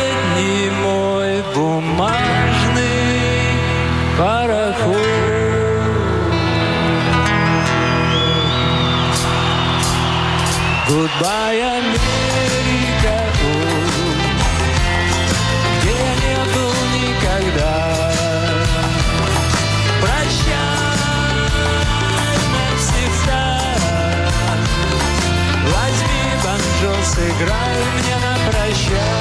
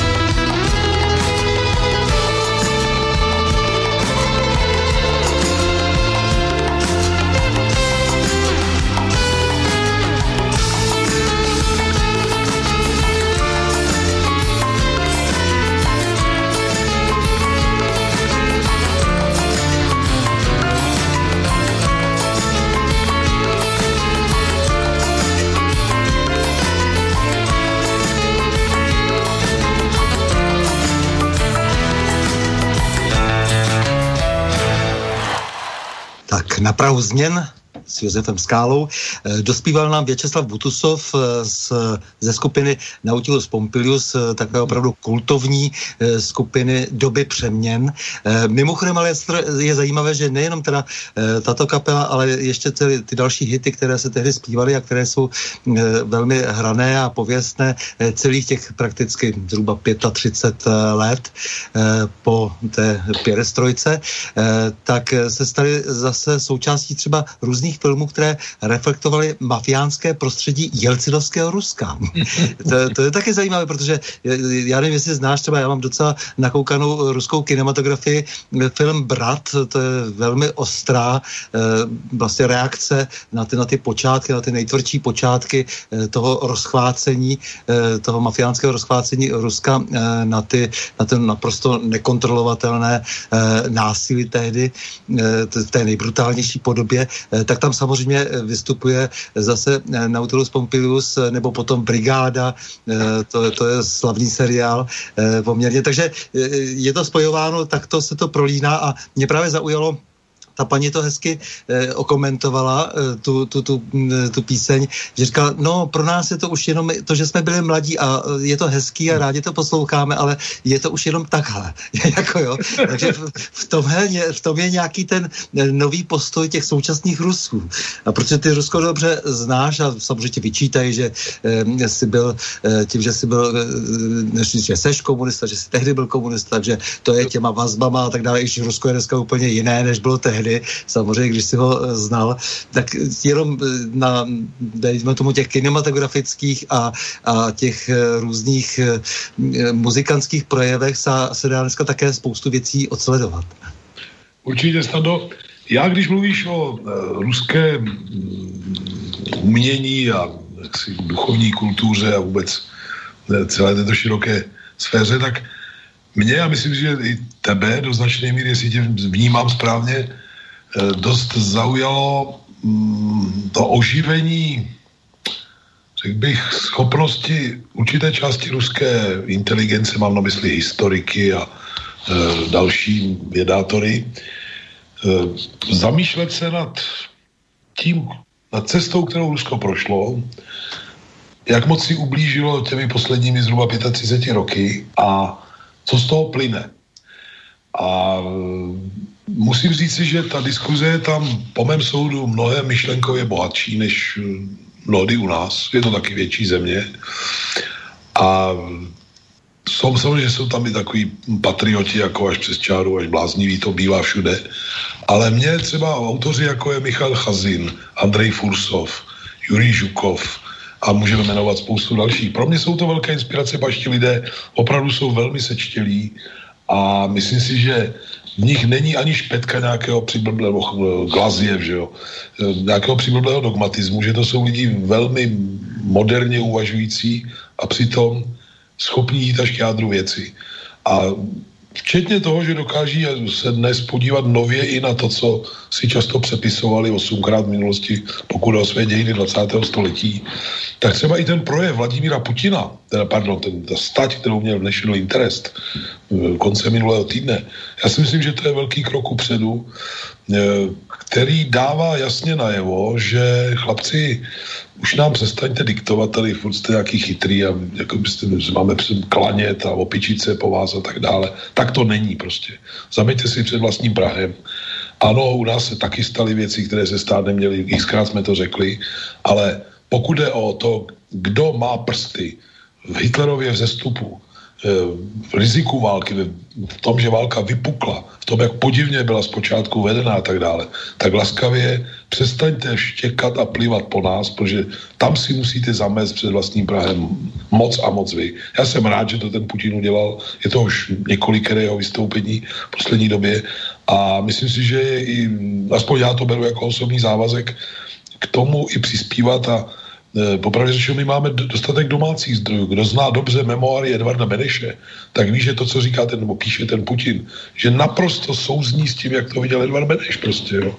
S tím Mnichovem a tím vším, ale to se malinko asi se rozděl určitým směrem. Vem to, to, do to, to, už, to už je hodně věcí, hodně, hodně věcí dohromady právě, to, to jsem jako chtěl říct.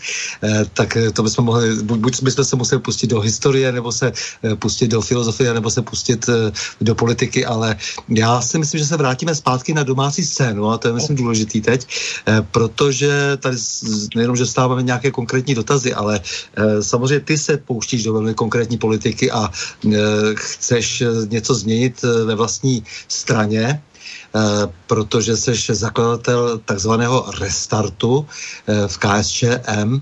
Eh, řekni mi, prosím tě, ještě s, ty počítáš s tím, že ta strana třeba zůstane i s tím svým názvem taková, jaká je, že se jenom změní, dejme tomu, jak, jak si nějaké, nějaký program konkrétní, politický, a nebo že ta strana se musí úplně přetvořit, dejme tomu v nějakou modernější levici, Určitě a někdy si po pojmem modernější někdo představuje, že bude povolnější a taková jako střísnější vůči tomu, co chce panstvo. Ne, ne, ne, ona potřebuje být naopak mnohem radikálnější, ne v silnými slovy, ale schopností taky jádru věci, eh, konfrontovat moc eh, mnohem vynalézavěji a bojovněji, prostě než se to děje dnes. Jaký to bude mít název, to život ukáže. Já jsem si samozřejmě vědom, že tady jsme na rozcestí, kdy pro několik desítek, stále tisíc lidí změna toho názvu by byla vnímána jako svatokrádež. A z druhé strany mladší generace pochopitelně je větší šance jí oslovit a získat, když by chom zůstali marxisty a možná se třeba jmenovali trošku jinak. A to, to, se, to se teprve ukáže a já to nechci rozvádět. A popravdě to nemůže být osobní rozhodnutí. Pochopitelně to bude záležet třeba na tom, jak, jak dopadne letošní listopadový sjezd. Protože pokud by listopadový sjezd zabetonoval tu politiku, která se naší jménem odehrává už e, řadu let, tak e, i volební preference bohužel velmi zlověstně signalizují, že by to zrovna v roce, kdy si vzpomeneme, připomeneme 100 let od vzniku komunistického hnutí u nás, mohlo dopadnout velmi nešťastně ve volbách.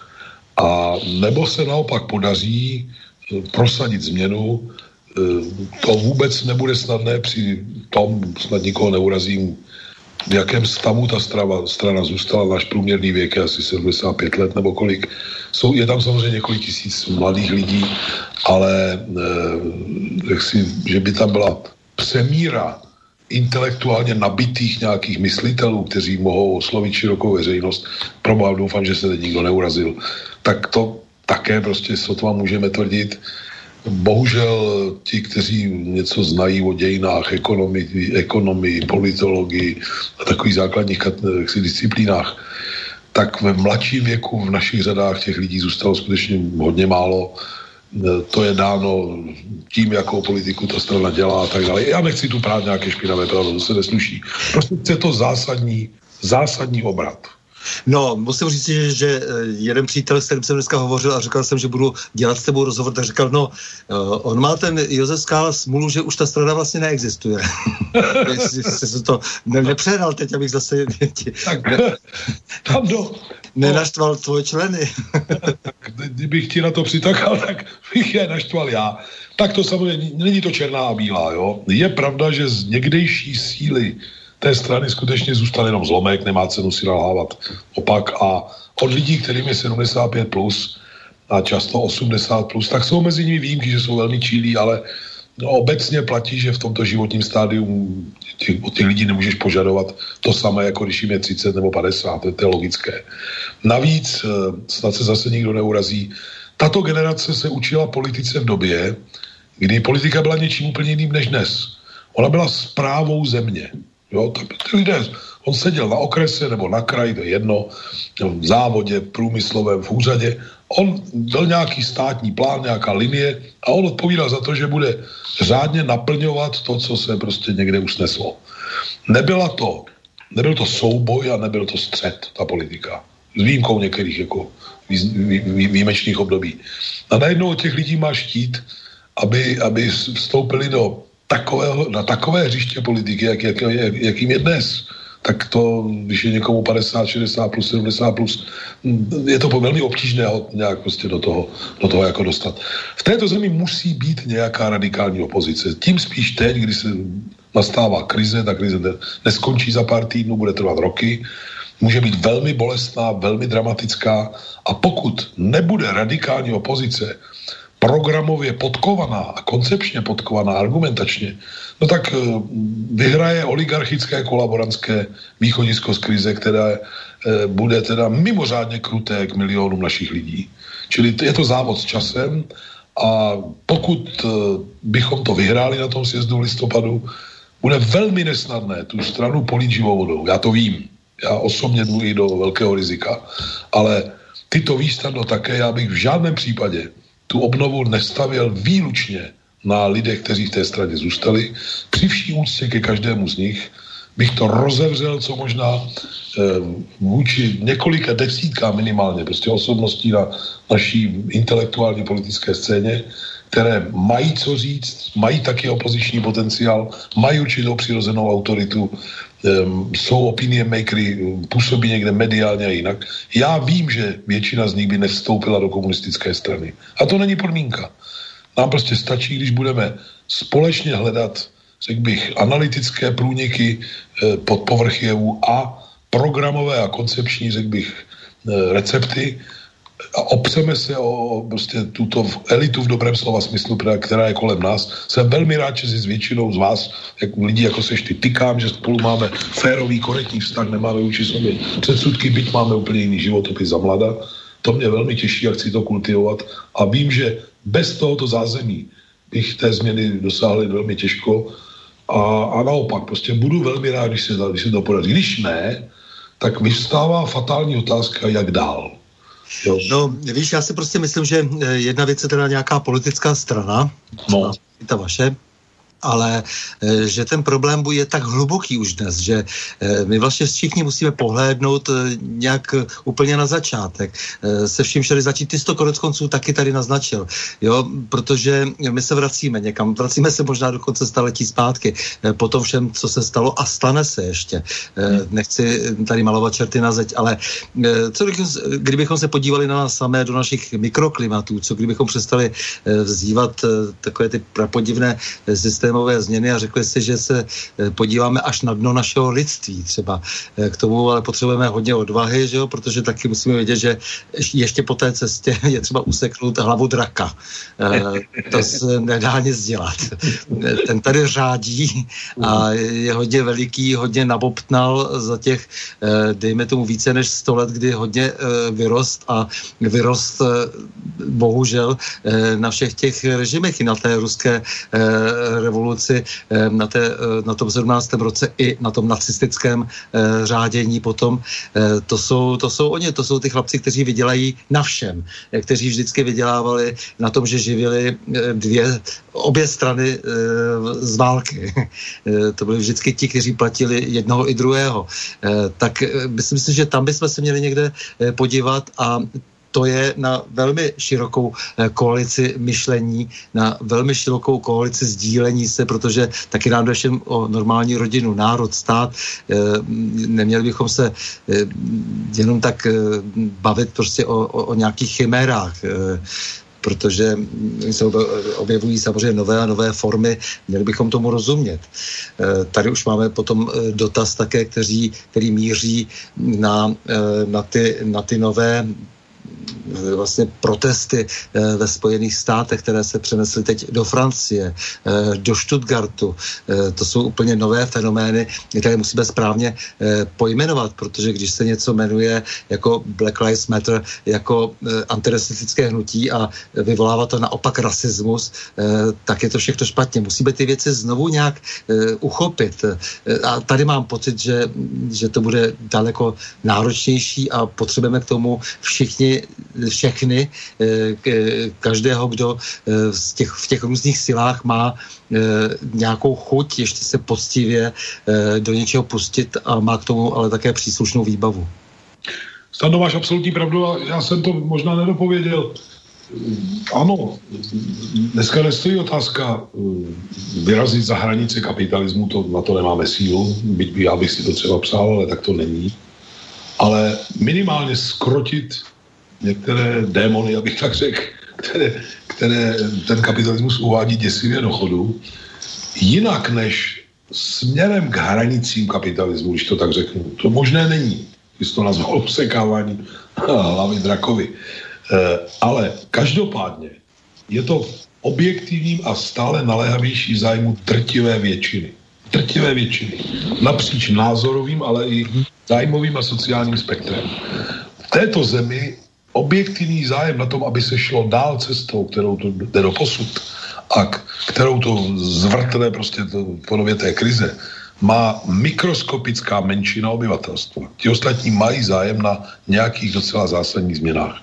A ty máš pravdu. Já osobně mám sen, že o tom budeme diskutovat nejenom s lidmi, jako je Honza Keller, Lenka Procházková, ty prostě, a víš, chci vyjmenovat Zdeněk Zbořil a tak dále ale že o tom budeme diskutovat, a já jsem tu diskuzi začal s Petrem Hamplem a ty vedeš asi taky a to je člověk světonázorově jinde a velmi zdatný autor, ale já bych si velmi přál, abychom ji vedli prostě i třeba s Václavem Klausem mladším.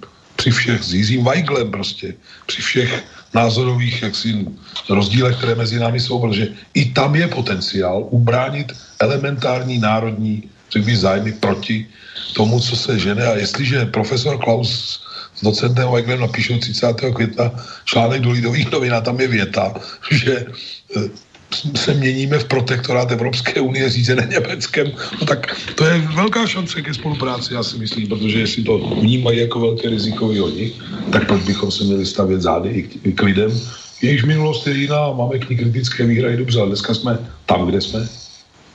No jde o to, že je tady celá řada lidí, kteří opravdu se snaží nějakým způsobem nazřít, jak je to s českými národními zájmy a pak je nějak bránit a měli bychom eh, opravdu hledat to, co nás spojuje. Některé ty spory, které eh, vidím v poslední době, že se objevují v té takzvané alternativě nebo chceš-li opozici, já nevím, jak to přesně sformulovat, to, teď se to netýká samozřejmě toho úzkého politického spektra, toho parlamentního politického spektra, tak jsou zbytečné. Bylo by prostě dobré, abychom si uvědomili, že bez ohledu na věrovyznání, politické přesvědčení eh, je tady opravdu velmi široký prostor a, a ty české národní zájmy si formulovat není tak jednoduché. Eh, já tady už mám dlouhou dobu představu o tom, že to začneme dělat na konkrétních věcech, které se týkají národního hospodářství, protože to je všem nakonec nějak srozumitelné.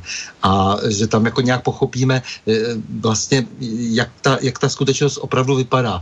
A ne proto, že bude nás eh, slyšet hned eh, politický establishment, ale proto, že eh, sformulujeme ten stav věcí sami pro sebe.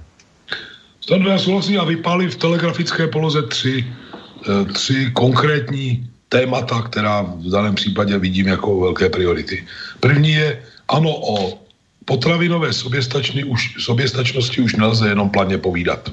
Přesně. Má, které musí dostat konkrétní rozměr a musíme s ním bušit na vrata státní moci, jak ten Luther, když, když vyhlásil ty svoje prostě kritické body. Jo? E, druhé téma, energetická bezpečnost. Tady se neustále odkládá co si kam si. Němci e, zruší jaderné i uhelné elektrárny a my se ocitneme v naprosté pasti. Jo? E, přitom ten Temelín je možno dostavět na základě e, ruských nebo tehdy sovětských licencí z roku asi 83, nebo máme tam pořád dvě volné. Kdybychom to udělali takhle, tak je to rychle, je to za málo peněz, a ty víš, že v roce 14 to seskupení nebo združení česko-ruské nabízelo 86% všech výkonů prostě českýma rukama a českými mozky. To, to není možný odkládat zase, že 9 let a potom 9 let e, bude tady energetická chudoba a nouze. A třetí téma, no tak eh, jsme, eh, ten, ten přetlak, jak si, nebo monopol téměř, není to monopol, ale ta převaha automobilového průmyslu, jeho subdodavatelů dnes za krize, nemůže pokrýt, řekl bych, pracovní trh jak jako do posud. My jsme byli výrobci spousty jiných jaksi hodnotných strojírenských a jiných prostě produktů. Nezbývá, než rychle se zamyslet, které ty obory to jsou, abychom se do nich buď vrátili nebo vytvořili nové. Ale podle mého soudu to není v silách privátního sektoru. Tady se musí stát bych iniciátorem a koordinátorem a lodivodem a já nevím, čím ještě stát. Jako tři témata najdeme jich víc samozřejmě, ale máš pravdu, nám nezbývá než jakýsi nový projekt národní oprození, prostě jak tomu někdy říkáme, začít formulovat velmi rychle. Ten čas se teď zahušťuje a pokud ho necháme být pár měsíců, tak se nestačíme divit jak se říká správně katolicky, všechny lidi dobré vůle teď no.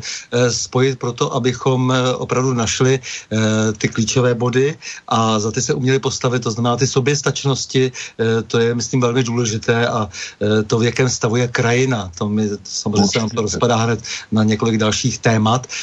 Ta krajinotvorba, za to máme zodpovědnost a to se nedá odbít nějakými naivními aktivisticko-ekologickými představami, které jsou navíc často syceny eh, z peněz opět nadnárodních eh, z nějakých eh, společností.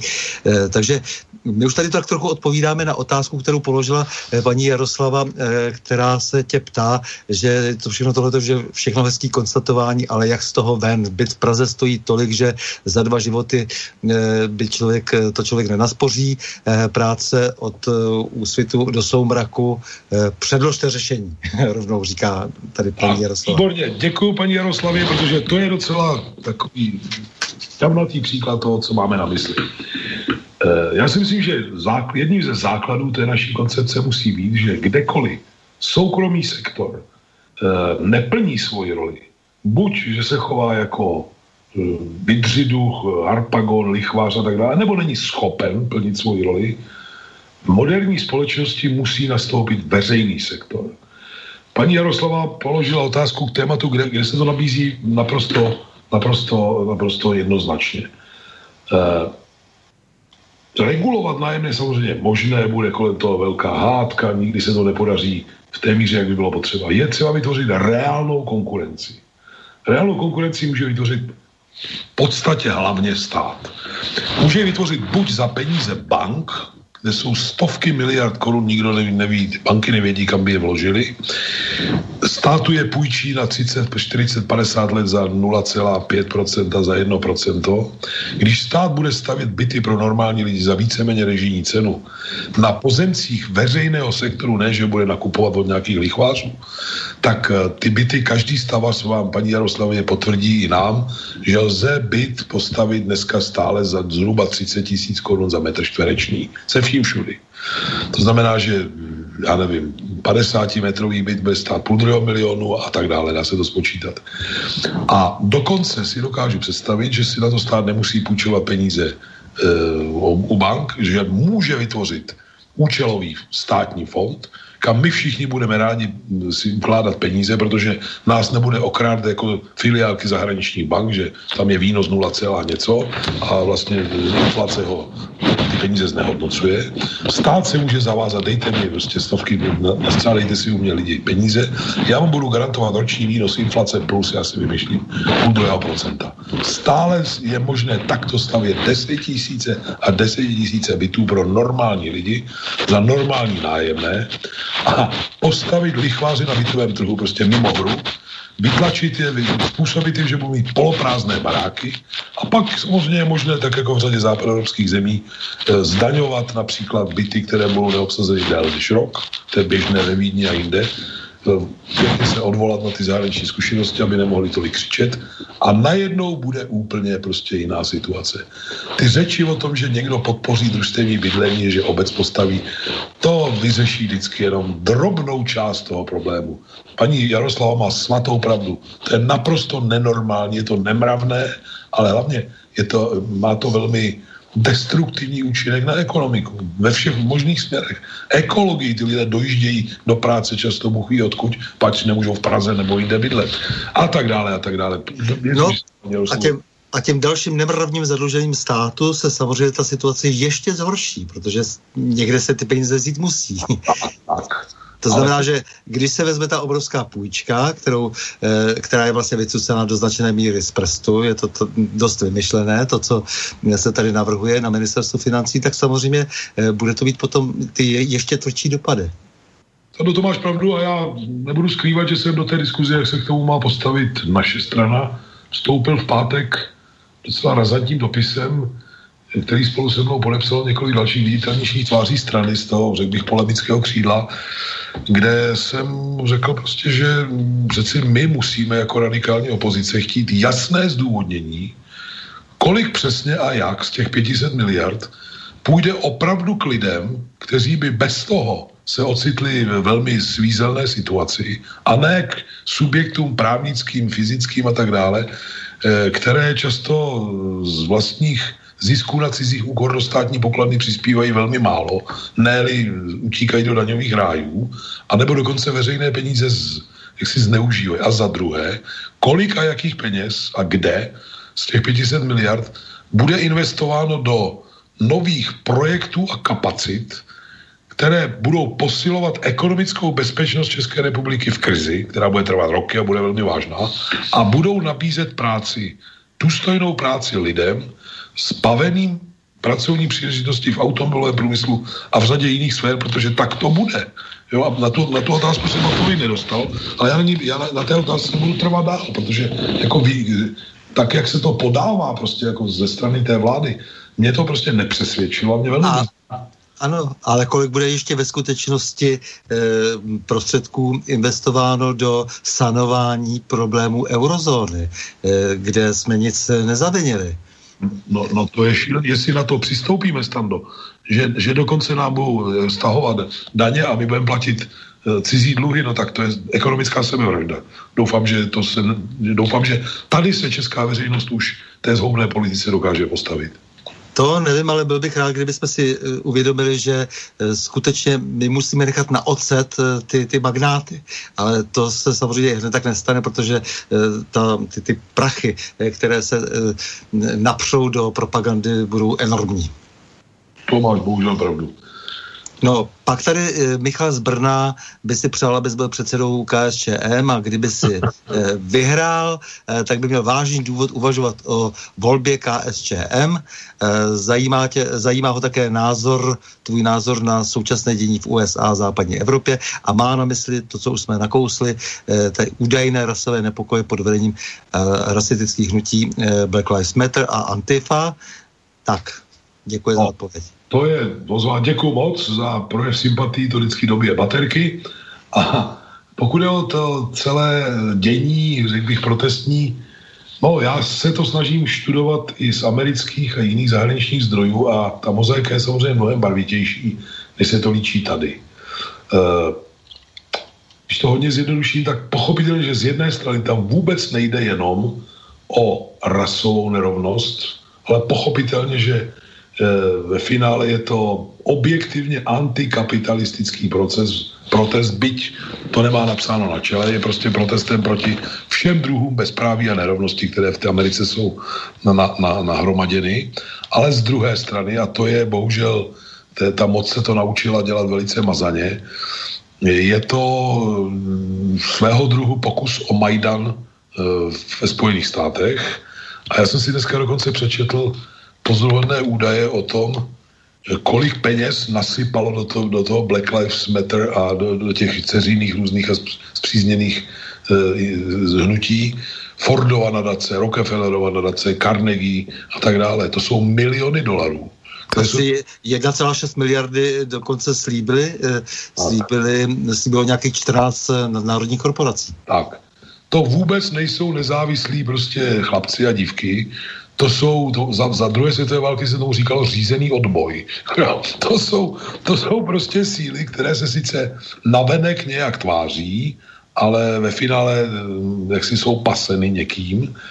Eh, dokonce eh, Robert Engdahl, což je, asi ho znáš, to je velmi významný autor, napsal analýzu, kde to propojil na, na, celou, tu, na ten, celou tu školu a mechanismus Gina Sharpa a těch eh, takzvaných nenásilných revolucí a protáhnul tu vývojovou linku od eh, barevných revolucí v minulosti, zejména teda v Jugoslávii, Bělehradě, eh, kdy ten odpor to tam dělal další struktury, až teda do Spojených států a prokázal, že není náhoda, že už od roku 2013, kdy bylo etablováno toto hnutí Black Lives Matter, tak se ty vazby na vlivové struktury nadnárodních koncernů a prostě klíčových oligarchů světa budují velmi systematicky. To, že Antifa je navenek levičácká struktura ve finále, je to prodloužená ruka, e, často je velmi jako teroristicky jednající, e,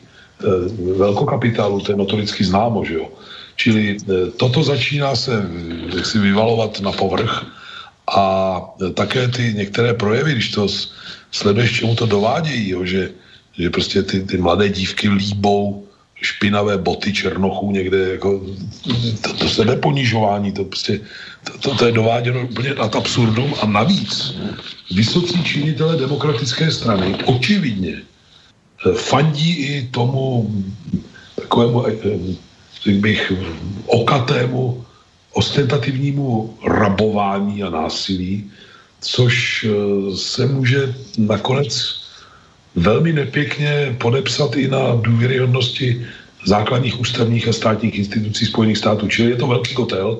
Poslední slovo nikdo si nedovolí, nedovolí říct, ale nechci už dlouho zdržovat, možná jsou tam otázky, ale je to podstatně strukturovanější téma, než se to jeví a než nám to podává Česká televize, která teda to zkresluje neskutečným způsobem.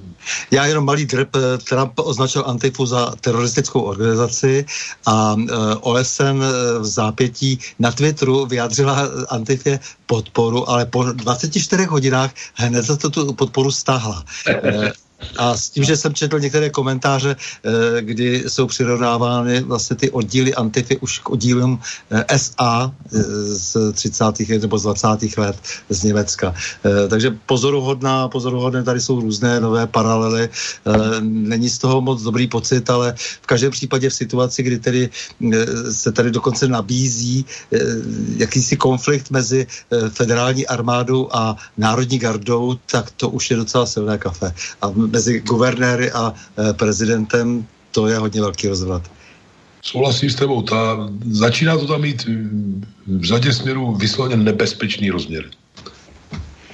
Tak, potom e, tady e, Juraj se je strašně rád, že, že, že jsi komunista, rád vyžívá se tedy v tom, že, že to, to slovo komunista, že, že, že, že opět se, se dostává na přetřes a také se tady stahuje ovšem k 79. výročí, které dnes na dnešek připadá přepadnutí, přepadení Sovětského svazu fašistickým Německem.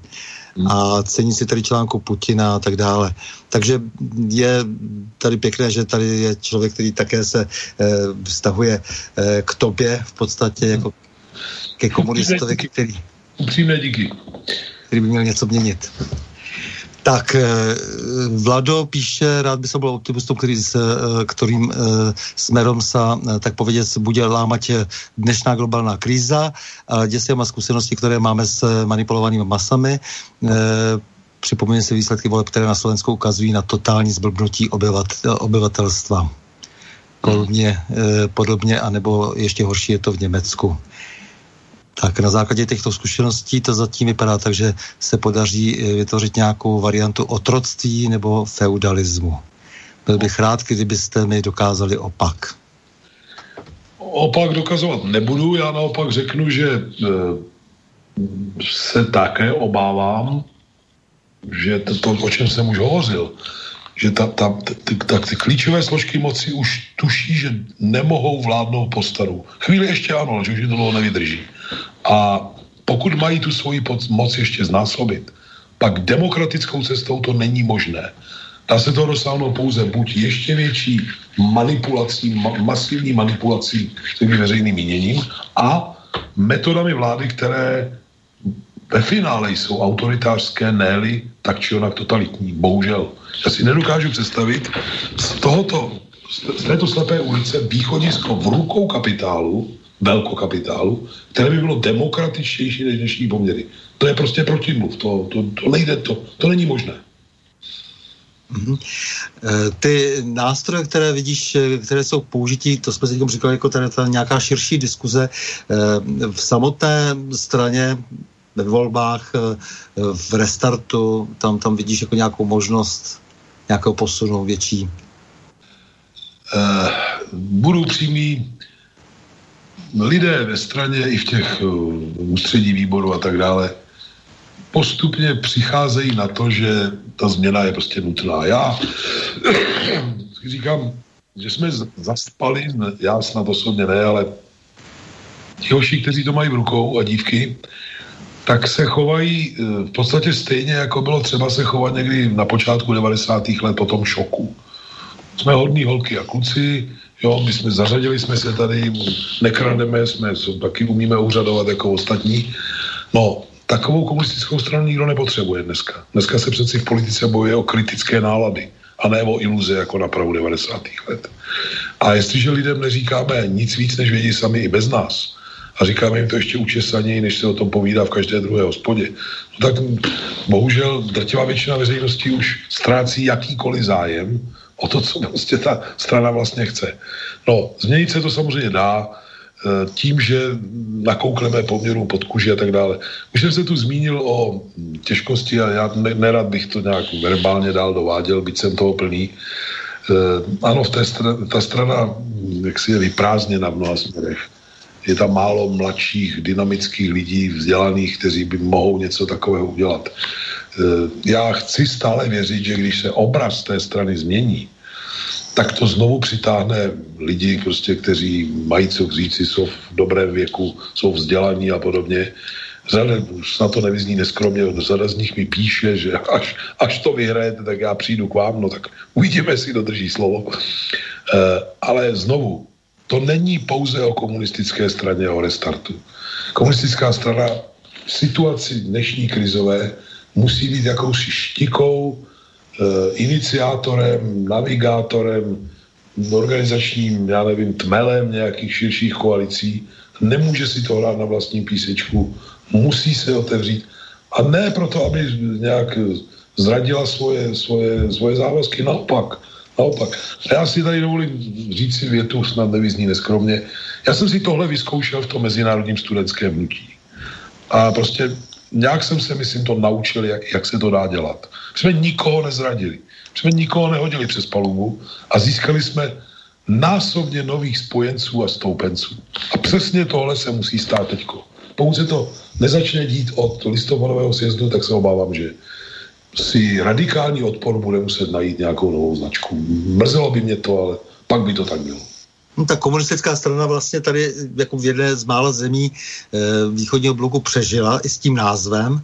No. Dá se říct, jenom se malinko přejmenovala, e, vsunula tam teda to M, ale e, jinak e, v podstatě to zůstalo všechno e, při starém, ale e, samozřejmě celou dobu působila e, jako, jako taková spíše oportunistická e, síla, která ví velmi dobře, že se došlo k nějakým e, změnám, které byly dohodnuty, tak působí KSČM a a ona jaksi jenom trpí e, to, že e, se, by byla samozřejmě v opovržení, byla v té karanténě, kterou si také za mnoho věcí samozřejmě velmi zasloužila, ale nicméně Eh, nepůsobila dojmem, že by chtěla eh, něco radikálně měnit nikdy prakticky. A myslím si, že teď ještě jak, jak součástí de facto koalice, protože to eh, ta slovíčka, že jenom podporuje nějakým způsobem v nějakých věcech vládu, jsou samozřejmě eufemismem.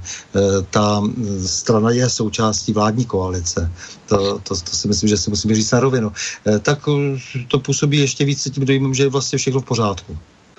Tak eh, někdo si myslí, že to je cesta, jak se něčemu propracovat. Není, přeci za ty roky se to prokazuje. Máme kolem 5%.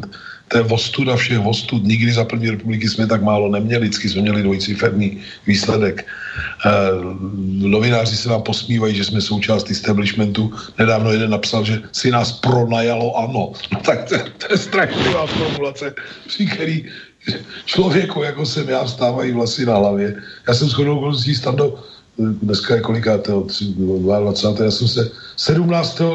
června jsem oslavil 50 let členství v komunistické straně. Půl století jsem komunistou organizovaný. A když, když čtu v novinách prostě, že jsem součástí establishmentu a že, že si mě pronajalo, ano, jo, no, tak, tak si říkám, pro boha živý, to, to, to snad není možný.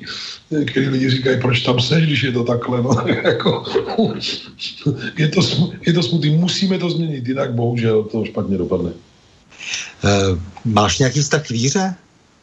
Takové té tradiční víře, křesťanské víře? Určitě, já nejsem, já nej, nejsem věřící, ale já o, si uvědomuji, že to je velmi silný faktor v životě spousty lidí.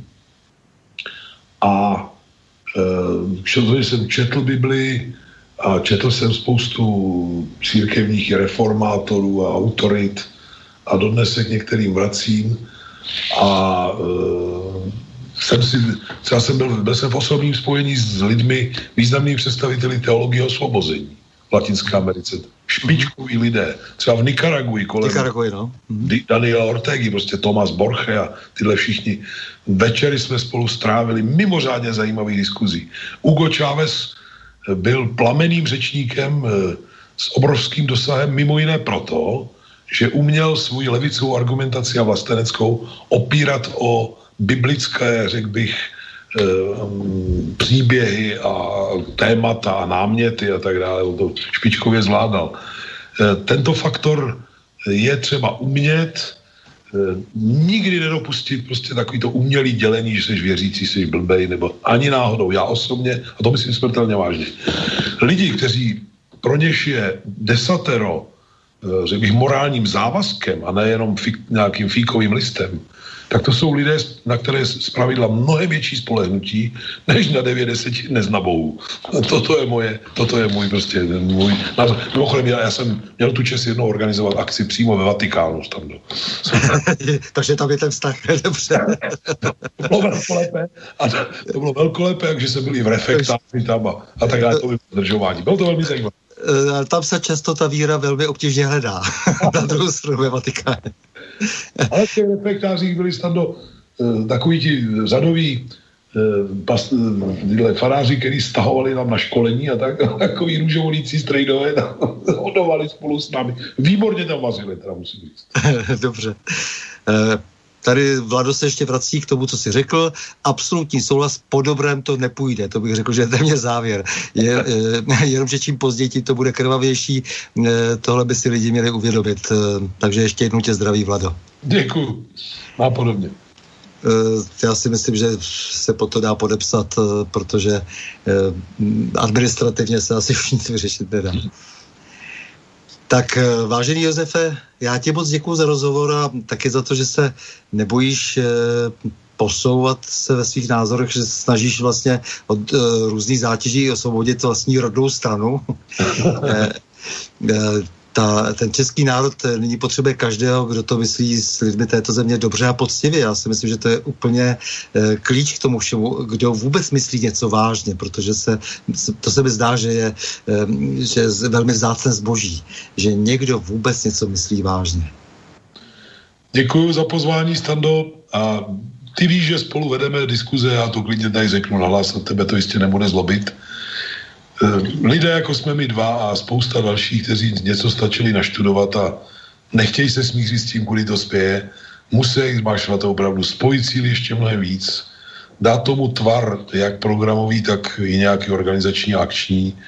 Je to závod s časem, prostě, který nesmíme prohrát. A já, já osobně do toho vložím eh, všechny síly, které mi zbyly a vím, že to tež platí o tobě. Takže děkuji moc a budu se těšit na spolupráci. Uh-huh. A já tobě. S vámi, milí posluchači, se také loučím a to s přáním. Mějme se rádi, buďme svobodní, zpříjmení, nevěšme hlavu. Stojíme při svých bližních i národech. Nepřátel se nelekejme a na množství nehleďme. Pořadu na Prahu změn se uslyšíme opět za týden, pondělí 29. června v obvyklých 20 hodin a 30 minut. Naslyšenou a do počutia.